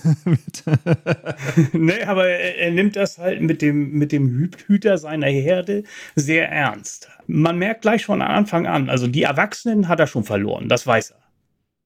Da macht er sich überhaupt gar keine Illusion. Die Erwachsenen kommen nur am Sonntag zum Gottesdienst in die Kirche und die sprechen wahrscheinlich gar nicht mit ihm, um sich Rat zu holen oder um sich dann halt ihren Schmerz, ihren Kummer ähm, abzureden, sondern er fokussiert sich voll auf seine Arbeit mit der Jugend, um die halt auf dem rechten Weg zu halten. Und das äh, sagt er ja Martelli denn ja auch schon im Gespräch. Und es ist ja auch schon auffällig, am ersten Mord, als Giuseppe das Grab des Jungen, wo er ihn dann nachher den toten Jungen vergraben hat, äh, bekannt gegeben hat und sich schon da das ganze Dorf versammelt und die Polizei, da taucht er ja auch schon auf mit äh, seinen ganzen Jungen im Schlepptau. Und man denkt sich, äh, wieso äh, schleppt er jetzt die ganzen Kinder da raus zur Fundstätte eines, äh, so eines seiner Schafe? Ja. Also, da, sieht, da sieht man, dass er da ein ähm, gehobenes Interesse daran hegt, was mit seinem Jungen halt da passiert. Also seine Jungen, die er im Fußball halt unterstützt, äh, für die er da ist, die er aber auch sehr, sehr streng religiös erzieht. Ja, das da, er, er scheint ja eigentlich sonst ein netter Typ zu sein. Ein offener Typ, ein moderner Typ. Er kann ja auch mit Martelli reden, er kann mit ja, Barbara Boucher ohne Probleme reden. Auch wenn sie immer gerne Spitzen gegen ihn verschießt, aber damit scheint er klarzukommen. Mhm. Aber wenn es halt um die Jungen geht, da ist er dann gleich sehr, sehr ernst. Du hast es auch schon schön geschildert mit die Erwachsenen hat er verloren. Er sagt ja auch noch oder weist nochmal darauf hin, dass das Dorf halt noch sehr traditionell verwurzelt ist und gleichzeitig auch noch so ein Aberglauben vorhanden ist, der sich aber aus seiner Sicht und aus der Sicht der Dorfbewohner ganz gut mit der Kirche verträgt in dem Sinne. Aber er möchte natürlich die Jungs davor bewahren, irgendwann auch in diese Richtung abzudriften und behütet sie eben so lange er kann und möchte sie so lange wie möglich an die Kirche binden. Und ich finde auch schön, wie das dann nochmal illustriert wird, dass mit diesem Jallo-Klischee der Gefahr von außen so ein bisschen gespielt wird, weil wir Patricia natürlich nochmal in diesem Dialog mit ihm wieder als Verführung präsentiert bekommen, die nicht ganz koscher ist. Und da wird auch noch eben diese Drogenvergangenheit hervorgehoben, während Don Alberto hier natürlich der charmante, junge, gut aussehende Priester ist, der was für die Dorfgemeinschaft tut und natürlich die Jugend bewahren möchte vor den Sünden. Das ist nochmal ein schöner Kontrast, der da rausgearbeitet wird. Ja, vor, vor, allem, vor allem, weil er halt ja auch äh, doch recht modern erscheint. Ja. Er raucht. Wird man ja jetzt ja so nicht, nicht annehmen, hatten wir ja auch schon mal kurz drüber gesprochen gehabt, aber es ist für ihn nicht das Problem, dass er, dass er raucht, ähm, sondern es wäre für ihn ein Problem, wenn einer von den Jungen rauchen würde. Mhm. Also es geht ihnen noch nicht mal um die Vorbildfunktion, sondern um diese Funktion, des Führers der Gruppe. Ja. Er scheint ja schon sehr liberal zu sein, so wie er uns präsentiert wird, ebenso als junger, gut aussehender Mensch. Junge, hipper Priester, der Fußball genau. spielt. Könnte auch hier Don Camillo sein. bei der, bei der jungen, hippen Atmosphäre bleibt es nicht so ganz. Also wir bekommen danach ja auch noch so ein bisschen wie, wieder dieses südländische Sommerfeeling präsentiert, äh, ehe dann äh, der dritte Mord äh, geschieht, nämlich an Michele. Die äh, Sommerzeit ist dann auf einmal vorbei und es beginnt der große Regenschauer im wahrsten Sinne des Wortes. Michele wird nachts zu Hause angerufen und aus dem Haus gelockt. Er läuft dann durch den Wald zu einem großen Kruzifix und findet da dann leider den Tod, während wir gleichzeitig, und das ist wieder auch eine schöne Montage hier, äh, sehen, wie Patricia an einer Tankstelle den Hörer auflegt und scheinbar auch mit jemandem telefoniert hat. Und wir uns dann natürlich fragen, hat sie jetzt Michele angerufen? Zieht sie jetzt die Verführungstaktik, die sie am Anfang angewendet hat, durch und lockt den Jungen jetzt in den sicheren Tod? Oder ist das vielleicht alles nur Zufall? Also ich finde die Ausgangsposition eigentlich am geilsten daran, mhm. weil ähm, Michele sitzt ja im Zimmer, seine Eltern sitzen vorm Fernseher, denken, dass er lernt. Er zeichnet aber ähm, nackte Menschen. Ja. Und wir kriegen am Telefon mit, ja, ob ich denn noch mal äh, vorbeikommen kann, fragt er. Ja, das kann ich machen. Ich kann mich gleich rausschleichen und äh, macht sich dann auf den Weg. Und dann sehen wir ja auch Patricia dann an der Tankstelle. Mhm. Und das ist äh, wirklich äh, schön montiert. Und auch als er dann halt in, im Wald jemanden su zu suchen scheint und dann plötzlich die Person kommt, die du auch schon gerade angesprochen hast, und sich kurz vor der versteckt, denken wir, ja, ist das jetzt vielleicht der Mörder oder ist jetzt vielleicht doch Patricia? Und äh, wo Patricia jetzt genau hingeht oder was, was sie genau macht, kriegen wir ja schon wieder gar nicht mit. Genau. Wir sehen nur, dass sie einmal an einem Ortsschild steht und sich entscheiden muss, biege ich rechts ab oder fahre ich geradeaus. Aber wie sie sich entscheidet, wird uns dann gar nicht gezeigt. Ja, alle Möglichkeiten sind noch offen. Genau. Ja, aber gerade im Wald, das fand ich auch sehr interessant, war, war mir vielleicht ein bisschen zu lang, weil ich an der Bewegung der Person, die als Onkel Francesco rausstellt, die da mit der Sense durch den Wald läuft und sich ihren Weg bahnt, das war mir schon relativ schnell klar, dass das einfach nur ein älterer Herr durch den Wald stolziert und irgendwie nicht weiß, wo er lang muss bei dem Regen. War mir dann vielleicht ein bisschen zu lange ausgespielt, aber das ist auch Meckern auf hohem Niveau. Auf jeden Fall sehen wir dann eben, dass äh, Michele leider auch den Tod findet und äh, die Polizei dann eben, wie du eben auch schon sagtest, intelligent reagiert und die Beerdigung überwachen lässt und einfach mal schaut, wer geht denn da so in die Kirche rein und wer kommt wieder raus. Und dann sehen wir, äh, an der Stelle eben auch wieder Machiara, die wir jetzt auch öfteren schon als geheimnisvolle Frau wahrgenommen haben, weil sie zum Beispiel auch beim Fund der ersten Leiche im Wald hinter einem Baum kauert und das so mit einer gewissen äh, Genugtuung sieht, was da passiert, dass sie dann eben in ähm, den Fokus der Polizei gerät, weil sie die Beerdigung sehr, sehr schnellen Schrittes verlässt und sich auch immer über die Schulter umschaut und sich die Polizei dann eben denkt, na, schauen wir doch mal, was dahinter steckt. Und da lernen wir dann eben auch Onkel Francesco kennen, der auch eine sehr skurrile Figur zu sein scheint. Ja, da kommt denn der Aberglauben der Landbevölkerung wieder durch. Er ist ja ein Heiler, er, ist ein, er mixt ja Tränke und macht auch Fetische, um Zauber zu verkaufen und äh, ist deswegen bei der Dorfbevölkerung, naja, re relativ angesehen, also angesehen möchte ich jetzt nicht sagen, aber sie haben so eine Mischung aus Ehrfurcht und Angst vor ihm. Mhm. Aber sie sehen ihn halt als Teil der Gemeinschaft an. Als abgelegenen Teil, aber als Teil der Gemeinschaft, weil sie denken, dass sie ihn brauchen.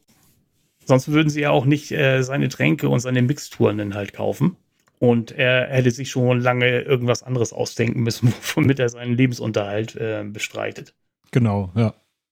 Und da sehen wir auch, warum halt Don Alberto nichts von den Erwachsenen mehr hält, weil das ist ja natürlich etwas, das ist halt Scharlatanerie für ihn. Also er glaubt nicht an Hexen, er glaubt nicht an Flüche oder Magie.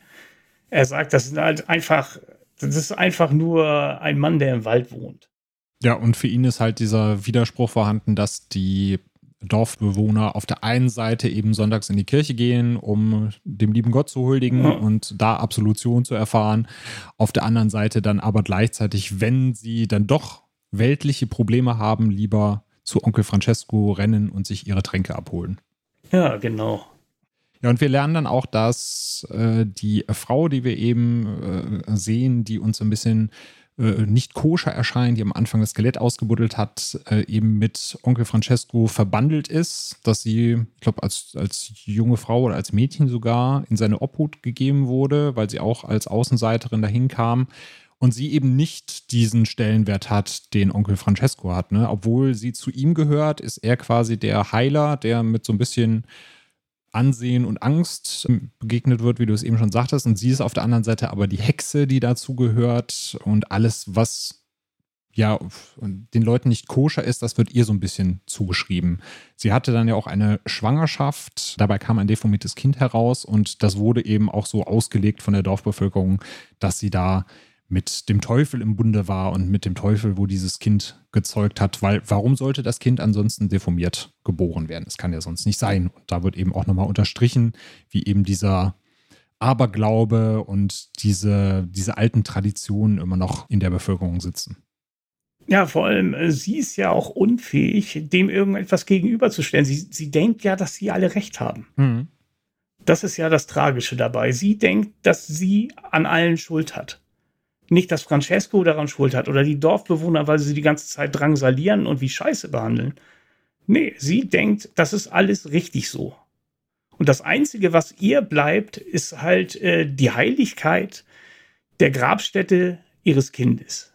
Was dann ja nochmal das äh, richtig Tragische ist, weswegen sie ja Fetische anfertigt und sich den Tod der Jungen wünscht, weil die andauernd dort oben spielen und dort oben rumgraben, weil die halt ähm, das Kind finden wollen.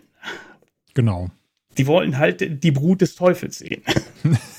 ja. Und äh, ja, das ist natürlich, das ist das, das Einzige für sie, was für sie heilig ist. Und deswegen äh, möchte sie sie zur Verantwortung ziehen. Aber sie kennt halt nur das. Sie kennt halt nur diesen ganzen Mumpitz. Und sie ist auch gar nicht gewohnt, selbst irgendwie aktiv tätig zu werden. Das heißt, äh, gegen irgendjemanden die Hand zu erheben oder so. Ja, und gerade weil sie eben auch in diesem patriarchalischen System groß geworden ist, bei Onkel Francesco, der ihr von Anfang an eingetrichtert hat, es gibt eben diese schwarze Magie oder wie man es auch immer bezeichnen möchte und alles, was eben ihr widerfährt, ist das Werk des Teufels. Und von ihm holt sie sich ja auch Hilfe, ne, weil er ihr das über Jahre so eingebläut hat, dass es eben so ist und sie sich eben gegen diese Jungen wehren möchte, es aber eben weder körperlich noch verbal kann, geht sie eben zu ihm zurück und möchte eben von ihm wissen, wie kann ich was gegen diese Jungs unternehmen.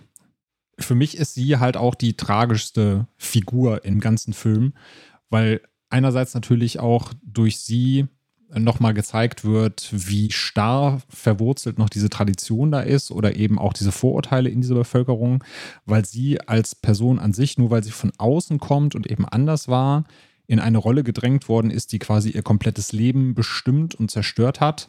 Und weil wir natürlich auch, weil sie dann hinterher in den Fokus gerät und auch nochmal als Schuldige auserkoren wird, ja, das, das Schicksal ereilt, was eben ja, Hexen im Mittelalter auch ereilt haben, nämlich dass Menschen das Recht in die eigenen Hände nehmen und sie dann in einer sehr, sehr ähm, morbiden, gewaltsamen und auch sehr verstörenden Tötungsszene, wie ich finde, dann nochmal aus dem Verkehr ziehen und das Recht in die eigenen Hände nehmen. Da ist es ja ein langer Weg quasi dahin. Als ähm, sie zur Verdächtigen auserkoren wird, auch von der Polizei, denn ähm, wird ja eine richtige Hexenjagd, wie du auch schon angedeutet hast, veranstaltet, wo sogar Hubschrauber eingesetzt mhm, werden. Die sind ja. da mitten irgendwo auf dem Land. Und äh, tatsächlich suchen sie diese eine Frau, diese eine verängstigte Frau, äh, suchen sie mit Hunden und einem Hubschrauber. Das ist schon so ein, so übertrieben eigentlich. Aber ähm, es kommt eigentlich übertrieben vor. Also die, die Leute möchten endlich mal ähm, Ergebnisse sehen. Die hm. Polizei ist in Zugzwang. Medien sind da, wahrscheinlich nicht nur Andrea inzwischen. Und sie, sie sind halt im Fokus der Öffentlichkeit, also nicht nur der eigenen Öffentlichkeit, der, der Öffentlichkeit der Außenwelt sogar. Ja, und es kamen ja sogar noch Polizisten von außen zu und da wurde ja, glaube ich, auch von den Jungs gesagt, so hey, wenn, wenn jetzt schon Polizisten von außen dazukommen, dann müssen die ja hier auch mal was liefern und die denken sich dann natürlich auch, wenn wir schon hier sind, dann können wir mal dick auffahren bei der, bei der Hexenjagd. Deswegen, und sie bricht ja, wie gesagt, auch äh, schon beim äh, Verhör nachher zusammen. Und da merken denn die Polizisten ja auch selber, dass das äh, eigentlich ein ganz großer Fehler war. Weil das, was sie erzählt, hört sich plausibel an, dass sie dann halt die Fetische ähm, angefertigt hat und ähm, die halt verzaubern lassen hat von Francesco und deswegen denkt, dass sie die Jungen umgebracht hat. Aber äh, sie scheint ja selber gar nicht irgendwie in der Lage zu sein, nervlich irgendetwas auszuhalten. Sie wäre gar nicht in der Lage, jemandem Gewalt anzutun, weil sie sofort zusammenbricht unter Druck und dann ja auch freigelassen wird. Und eigentlich äh, geht die Polizei davon aus, ja, alles klar, wir haben sie über Nacht jetzt da behalten, dann lassen wir sie frei, dann ist auch ein bisschen so ein bisschen der Druck draußen raus. Dann haben sich die, die Leute abgeregt oder so. Und das führt dann ja zu dieser Tragödie, wo man ja auch gleich sagen muss, sie ist nur Ventil. Ja. Also ich bin wirklich der Meinung, die vier Leute, die sie da abpassen, die wissen ganz genau, dass sie nicht die Mörderin ist. Der Vater des ersten Jungen ist ja dabei. Genau.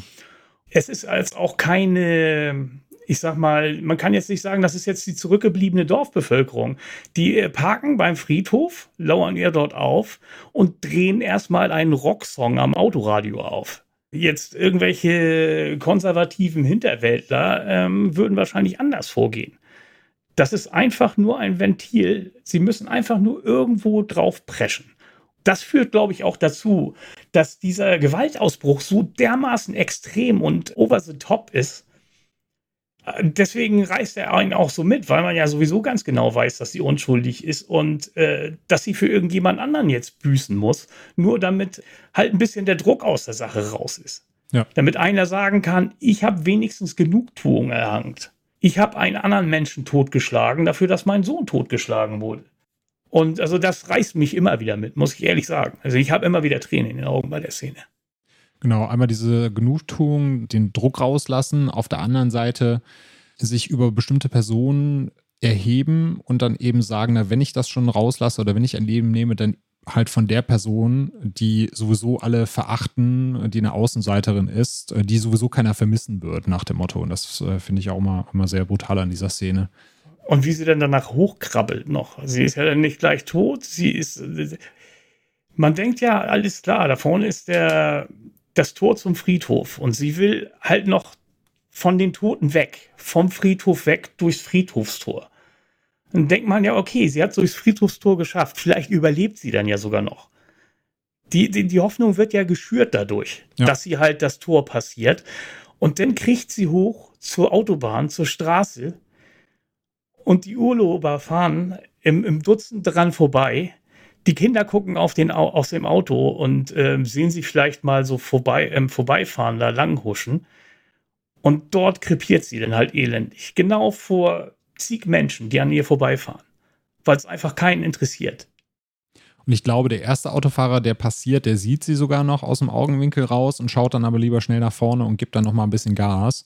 Ja, ja, genau. Nach dem Motto, ich will mir jetzt hier nicht, erstens habe ich Kinder dabei und zweitens will ich mir hier nicht in Urlaub versauen lassen. Äh, was die Leute hier machen, ist mir egal. Lieber mal schnell weiterfahren. Ja, und das, das, das sind ja die modernen Menschen, das sind die Stadtmenschen, die da vorbeifahren und das einfach ignorieren. Genau. Das ist auch nochmal ganz schön den Spiegel vorgehalten. Das mögen alles jetzt hier Hinterwäldler oder Be äh, Backwood-Leute sein, die da in dem Dorf leben und ähm, halt ziemlich bigott in ihrem Aberglauben und ihrer konservativen Lebensweise. Aber die Städter, die interessieren sich ja gar nicht für die. Ja. Die, die Städter sagen sich ja, dann, dann, dann sollen die doch verrecken was also genauso verachtenswert ist. Genau. Ja, und ich glaube, was mir fast so wehtut wie der Gewaltausbruch selber, ist der, der Weg dorthin, weil bis der erste Gewaltakt vollzogen wird, hast du ja wirklich noch diese endlos lange Szene, wie sie sieht, wie die Männer auf sie zukommen von verschiedenen Seiten. Und sie hat auch überlegt, okay, gehe ich jetzt zurück, gehe ich nach links oder rechts oder einfach durchs Tor durch?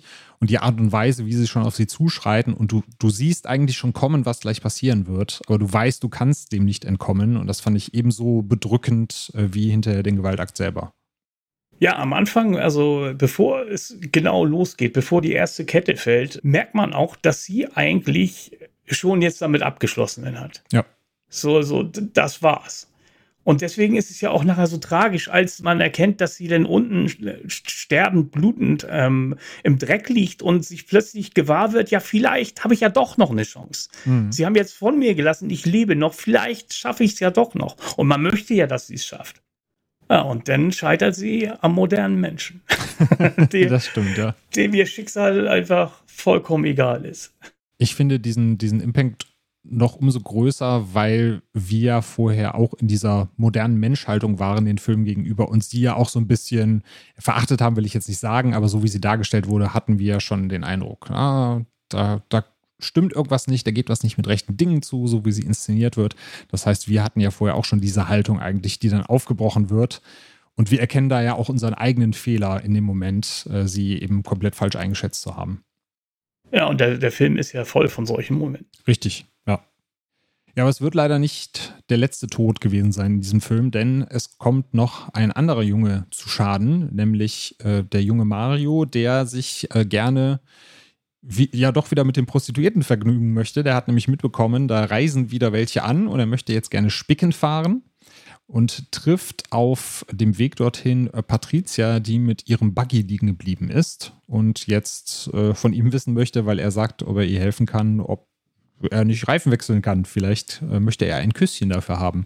Und dann finde ich, kommt auch wieder ein sehr schöner Schnitt und wir sehen direkt, dass äh, Mario tot im Wasser liegt.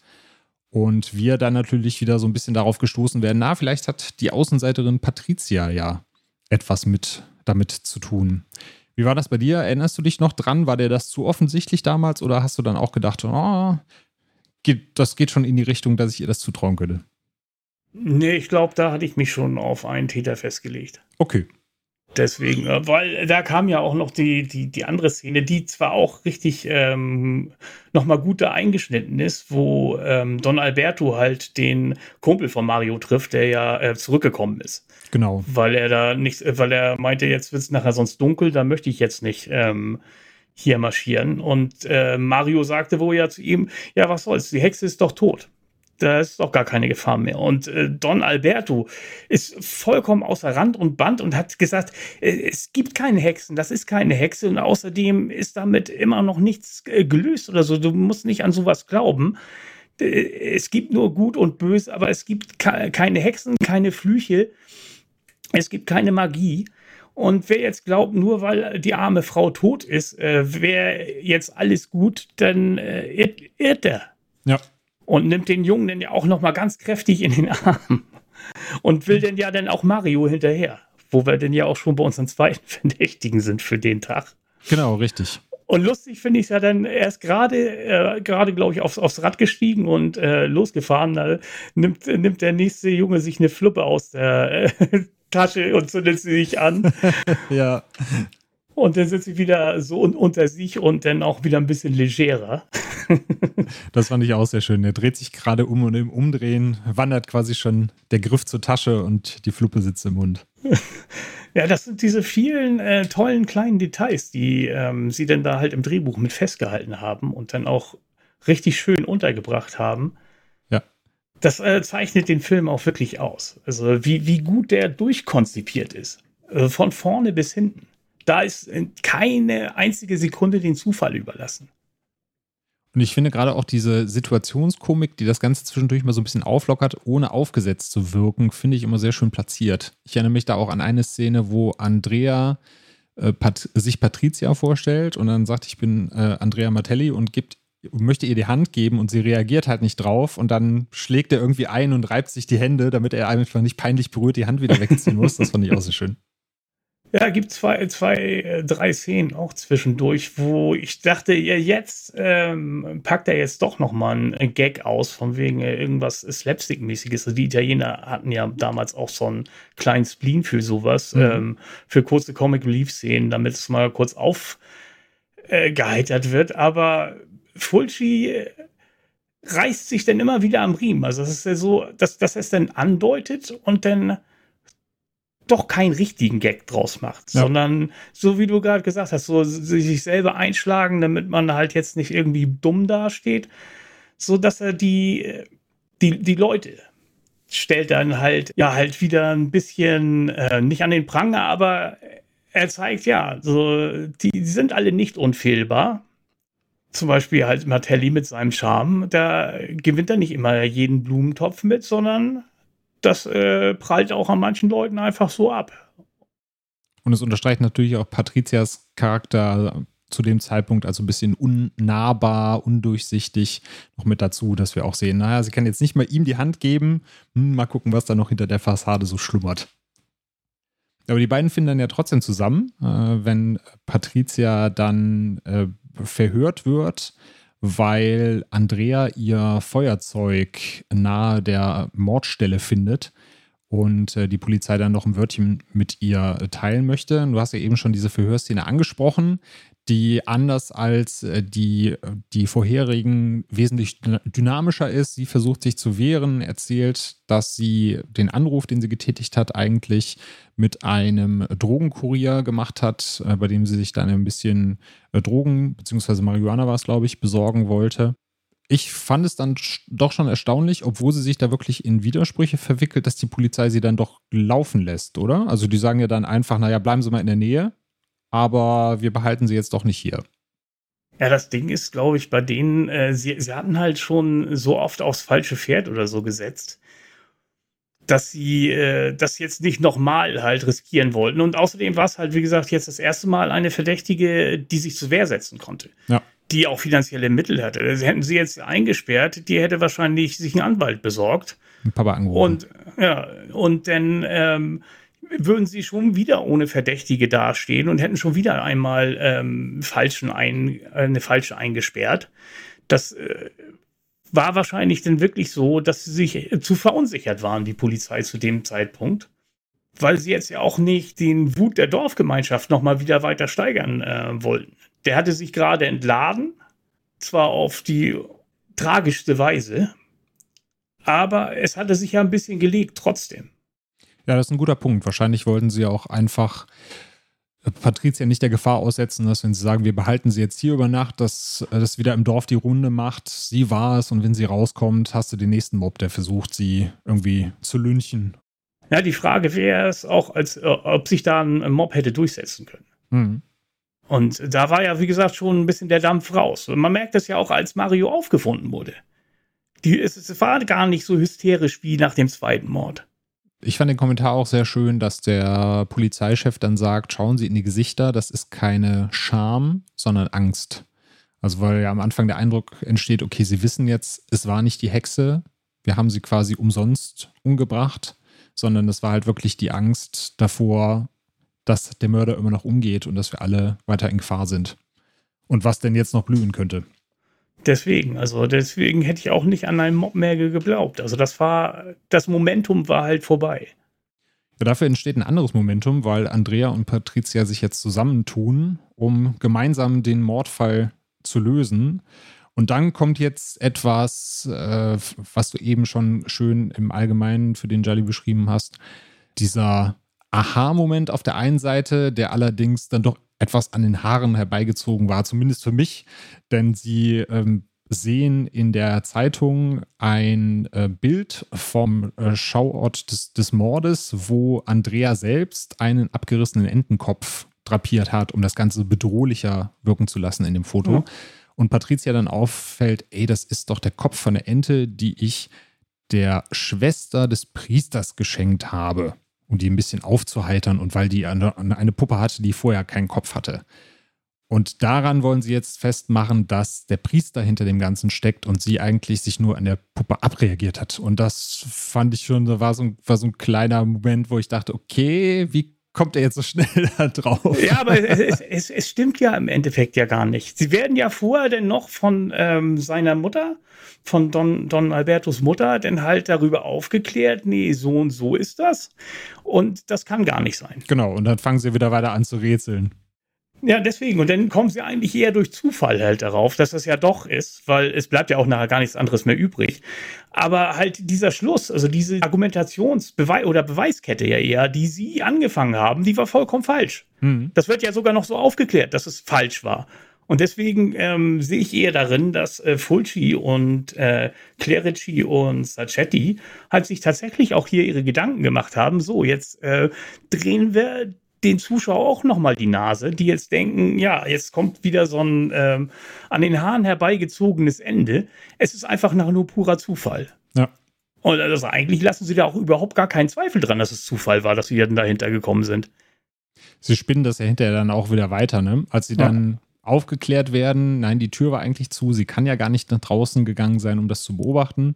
Äh, dann fängt er ja schon an und sagt, doch, die Tür muss definitiv auf gewesen sein. Das kann ja gar nicht anders sein. Und dann sagt er ja noch, äh, dann hat die Schwester es wahrscheinlich getan. Dann hat die Schwester einen von den Jungs umgebracht. Und so spinnen sie das dann halt immer wieder weiter. Ja. Total absurd. Und ähm, genau. Ja, auf jeden Fall wissen sie, dass sie, dass sie Alberto und äh, seine Schwester suchen müssen. Das ist ja auch der einzige Schluss, zu dem man kommen kann, egal wie falsch man das umherdreht, weil es einfach nur um die beiden geht mehr. Ja. Es ist ja sonst gar keiner mehr übrig.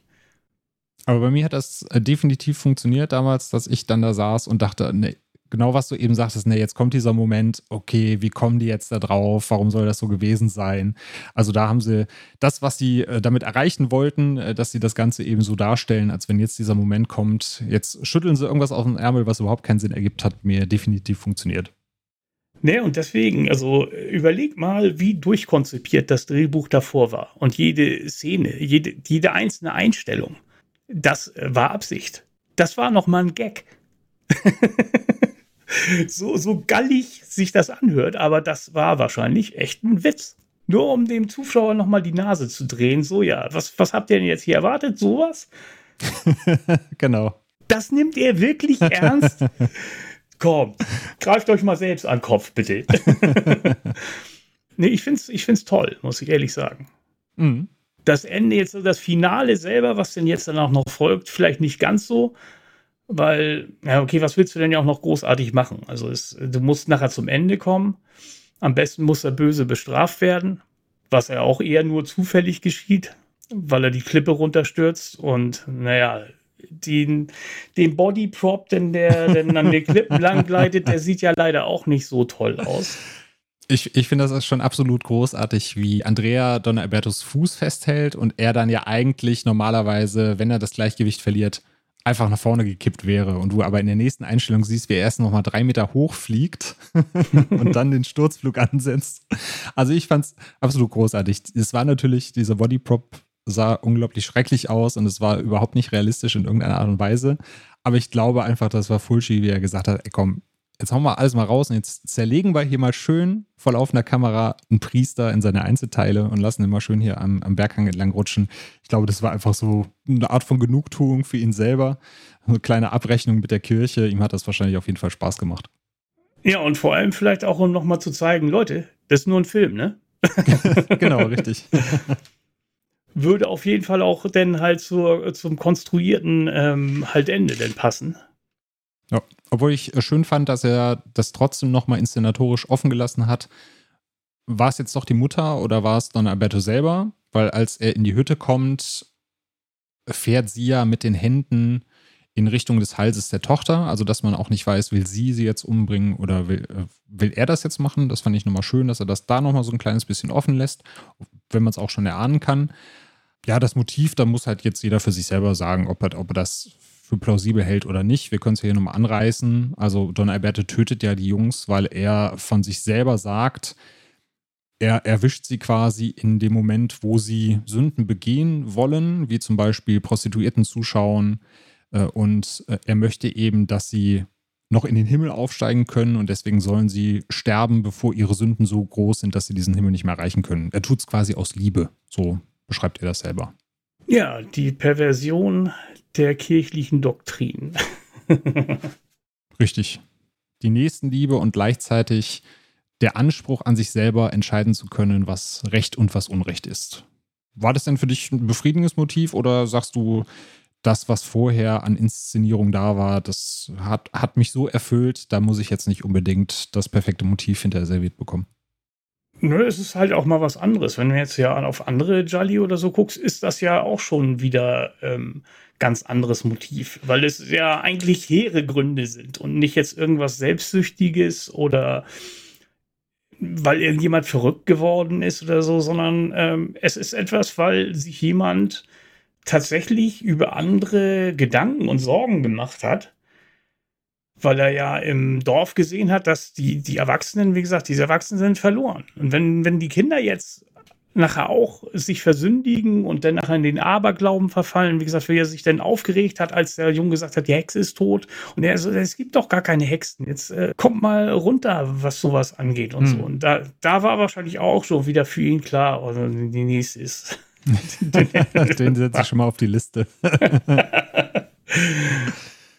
aber das hast du sehr schön beschrieben. Es waren Morde nicht aus Selbstsucht, sondern eben aus, aus Liebe. Er wollte ihnen damit einen Gefallen tun. Er war halt einfach nur komplett fehlgeleitet in der Art und Weise und in seinem Anspruch.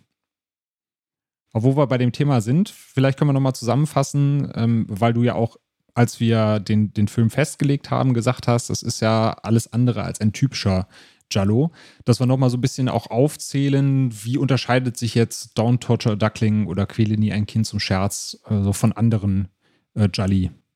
Nach Fulcis Aussage war es der erste Jallo, der tatsächlich unter ländlicher Bevölkerung spielt. Mhm. Also wirklich in einem hinterwäldlerischen Dorf, wenn ich das jetzt mal in Anführungszeichen sagen darf. Dessen Motive halt sich um Religion und Bigotterie halt drehen damit hat er sich schon sehr weit halt äh, von den anderen Motiven des Jallo entfernt und auch die Morde an den Kindern. Also normalerweise waren es ja immer schöne Frauen und kleine Kinder. Das ist ja jetzt nun das genaue Gegenteil. Ja. Da also ist, ist äh, du, du kannst die Gewalt nicht ästhetisieren. Deswegen zum Beispiel denke ich auch, ähm, das ist auch ein Grund dafür, dass halt die Morde nicht so explizit waren. Jetzt bis auf der Schlag auf den Kopf beim ähm, dritten Opfer. Da sah man ja ein bisschen Blut, aber es war jetzt ja auch, es, es, war, es war im Dunkeln und auch nur ganz kurz zu sehen. Das war ja auch jetzt nicht äh, herbe explizit. Genau. Was ja auch wieder erstaunlich ist, dass dieser Film damals nicht in Deutschland im Kino gelaufen ist. Mhm. Also der war sehr, sehr erfolgreich. Er war in Italien sehr erfolgreich, er war in Frankreich, soweit ich weiß, sehr erfolgreich. Er ist ja auch in England, in Spanien und ähm, ich glaube auch in einigen osteuropäischen Ländern gelaufen. Hat auch ähm, Preise gewonnen, obwohl er natürlich auch viel kritisiert wurde, gerade in Italien, äh, was die Kirche und so angeht. Und da wurde ja Fulci auch immer unterstellt, dass er dann halt ein Kirchenfeind ist. Aber das sehe ich hier jetzt ja auch gar nicht so. Also es geht um den Priester, der in seiner Mission halt äh, fehlgeleitet war. Es ging nicht darum, dass die Kirche an sich scheiße ist. Es ging ihm eher um die Bigotterie der Landbevölkerung, die auf der einen Seite dann halt äh, sich erzkonservativ katholisch gibt und auf der anderen Seite natürlich abergläubisch bis äh, zur Haarwurzel. Ne? Ja da sehe ich denn jetzt keine, also natürlich gibt's da, ist, ist da Kirchenkritik mit bei, aber das geht ja eher um, um den Inhalt. Es geht ja eher um inhaltliche Kritik und nicht äh, um den Kritik der Instanz selber.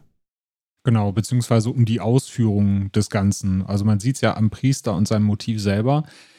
Die Inhalte, beziehungsweise sein, sein Motiv an sich, er möchte die Kinder schützen und er möchte den Kindern ein sorgenfreies Leben bieten wofür die Kirche dann auch steht, das findet Fulci ist ja ein, ein hehres Ziel und das kann sie ja gerne verfolgen, aber so in der Art und Weise, wie sie sich dabei aufspielt und für sich selber festlegt, was Recht und Unrecht ist, da setzt eben die Kritik an. Also es ist keine, keine Kritik an der Instanz an sich, sondern nur an der Ausführung oder am Machtgedanken, den sie hat.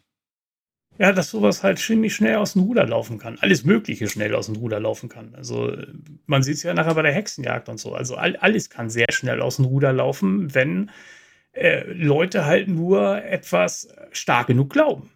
Also es ist vielleicht eher eine Glaubens- als eine Kirchenkritik. Und ich finde generell, also auch mit dem Punkt, die wir jetzt schon angesprochen haben, was für eine unglaubliche Tiefe äh, in diesem ja eigentlich normalen, in Anführungszeichen, Krimi liegt, wenn man natürlich von außen rauf guckt, äh, Fulci-Filme sind alles andere als normal, aber wenn man sich das anschaut und denkt, ach, italienischen Krimi, schaue ich mir doch mal an, da wird man sehr überrascht sein, dass man eben diese Tiefe vorfindet, diese gesellschaftliche Kritik, die drin liegt.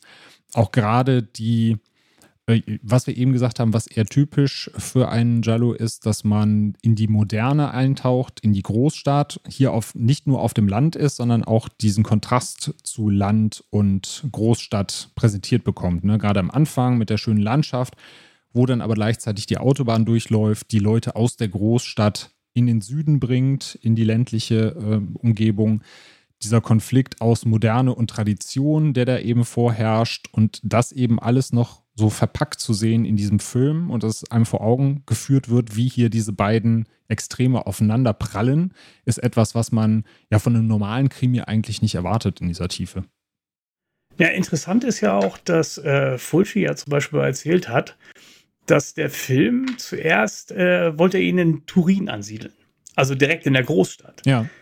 Weil er halt ähm, selbst mitgekriegt hat, dass es in den Großstädten kleinere Gemeinden und also Gemeinschaften gibt, die so etwas wie italienisches Voodoo praktizieren. Also wie Francesco ähm, dort in seiner Hütte dass die sowas dann halt äh, auch in der Großstadt selbst noch praktizieren und halt Flüche aussprechen, Tränke brauen.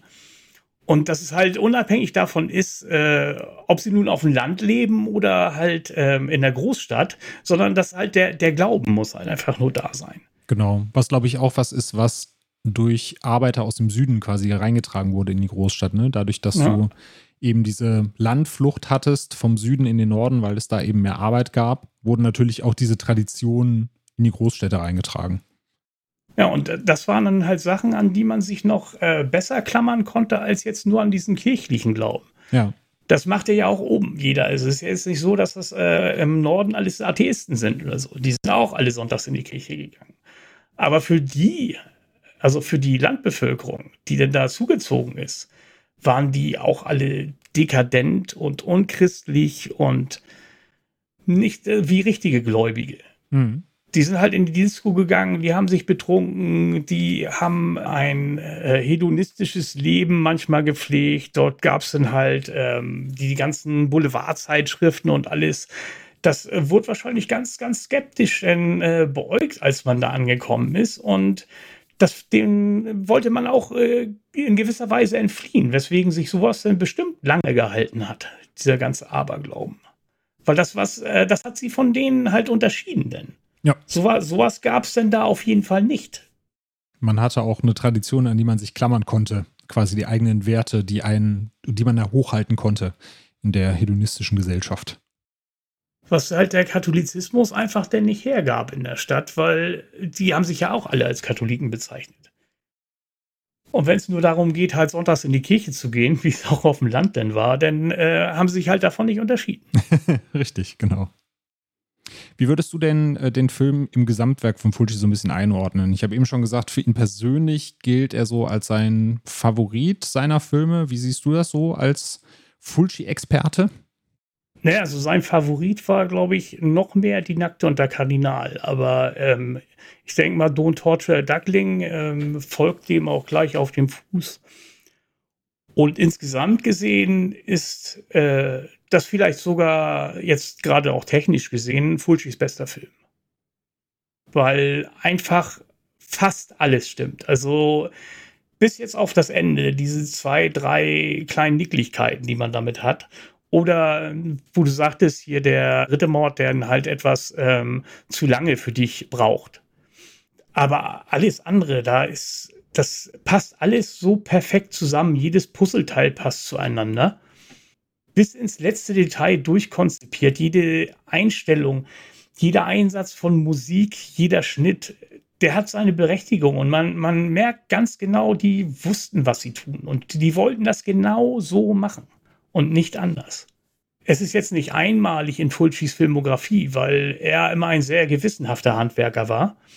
Nur halt die Prioritäten haben sich ähm, mit der Zeit dann halt auch verschoben, gerade wenn es was die 80er betrifft, weil äh, man wollte ihn ja halt als äh, zweiten großen äh, italienischen Millionseller aufbauen neben Argento. Was denn im Endeffekt ja leider dann nachher nicht ganz so geklappt hat, aber da hat er ja auch ganz andere Konventionen gehabt, denen er sich dann plötzlich auch beugen musste. Das ist ihm wahrscheinlich auch sehr wohl bewusst gewesen. Und ähm, so eine Freiheit, wie er Anfang der 70er hatte, hat er wahrscheinlich danach nie wieder gehabt, filmisch.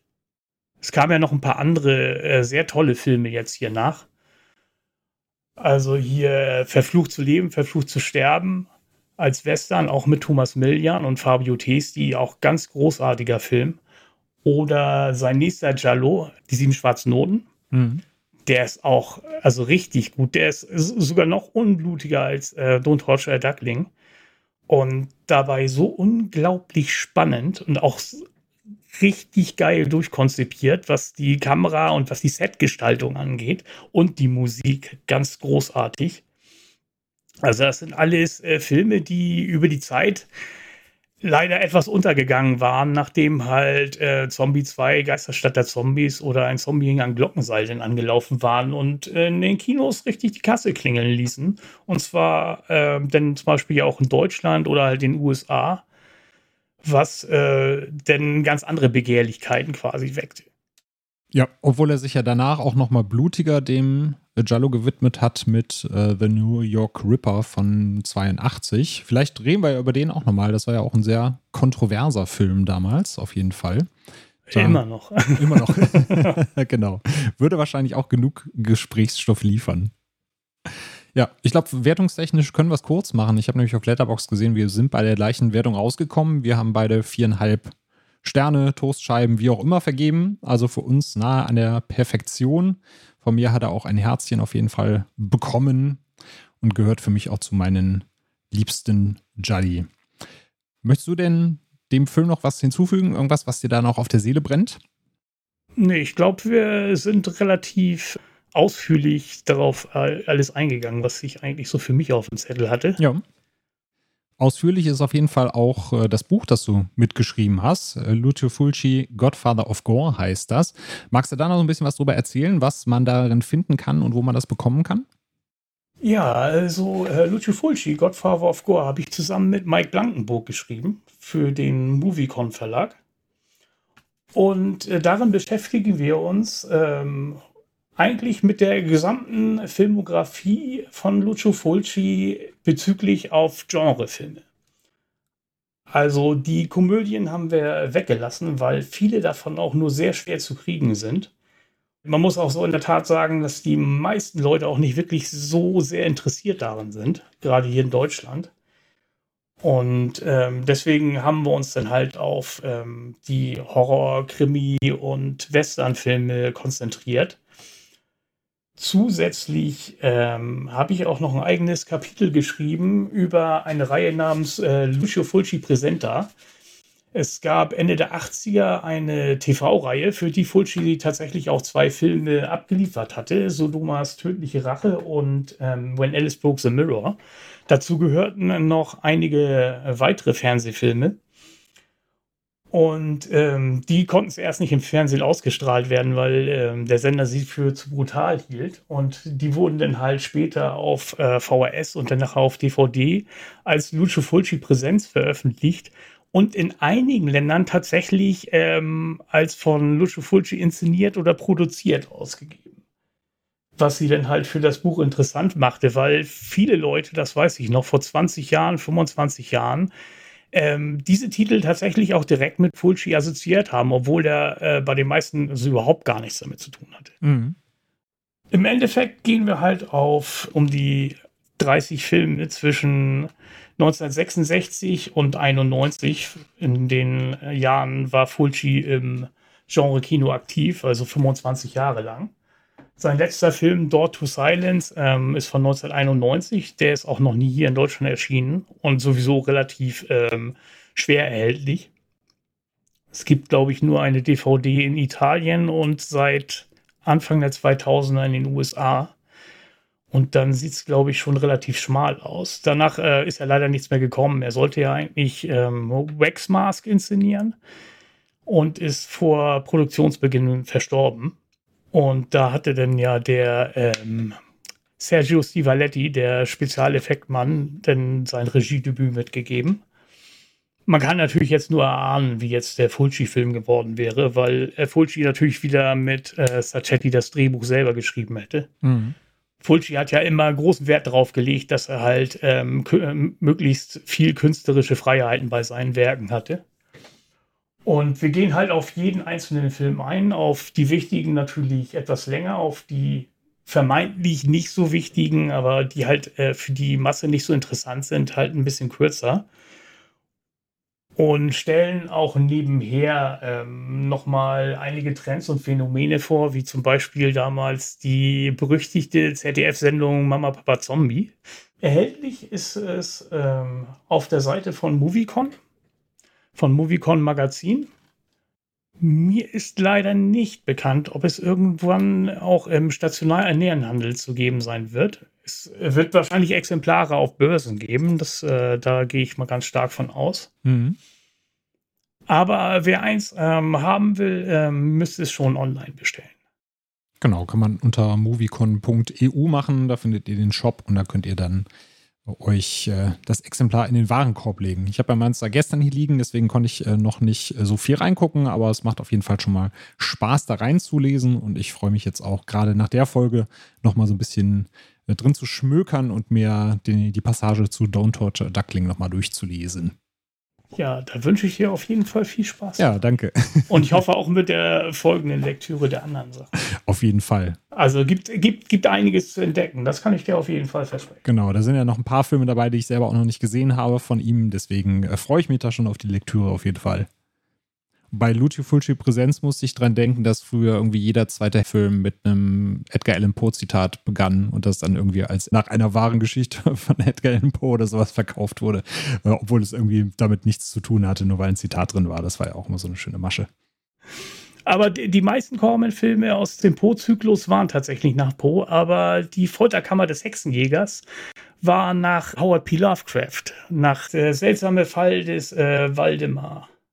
Und das, äh, wo hatten sie denn ein äh, Poe-Zitat aus einem Gedicht vorangestellt und äh, ihn denn The Haunted Palace immer heißt er denn im Original. Und sie hieß dann halt auch ähm, ein Prosa-Gedicht von Poe, aus dem sie dann halt zitiert haben. Haben das als Poe-Film verkauft, obwohl das ein Lovecraft-Verfilmung okay, war. Ja. Den habe ich auch sogar noch zu Hause stehen, aber habe ich leider noch nicht geschaut. Steht auch noch auf, mm, auf meiner, auf meiner Watchlist. Ja, Thomas, dann danke ich dir vielmals, dass du deine Expertise heute beigesteuert hast. Oh, ist ja immer wieder gerne. Ja, ich freue mich auch immer wieder, dich hier im Podcast begrüßen zu dürfen. Und da finden wir sicherlich auch noch aus äh, dem Fulci-Fundus den einen oder anderen, der sich lohnt, auf jeden Fall nochmal besprochen zu werden. Und du hast ja auch mal äh, gesagt, es steht ja auch noch immer im Raum, eine Folge zu Zombie- und infizierten Filmen zu machen. Äh, da werden wir dich auf jeden Fall dann auch nochmal hören. Und dann danke ich euch da draußen auch fürs äh, Zuhören. Wenn ihr mehr von uns hören und äh, lesen wollt, dann schaut gerne auf filmtoast.de vorbei oder abonniert unseren Podcast auf Spotify, Apple Podcasts und überall da, wo ihr Podcasts finden könnt. Wir freuen uns natürlich auch über eine schöne Sternebewertung.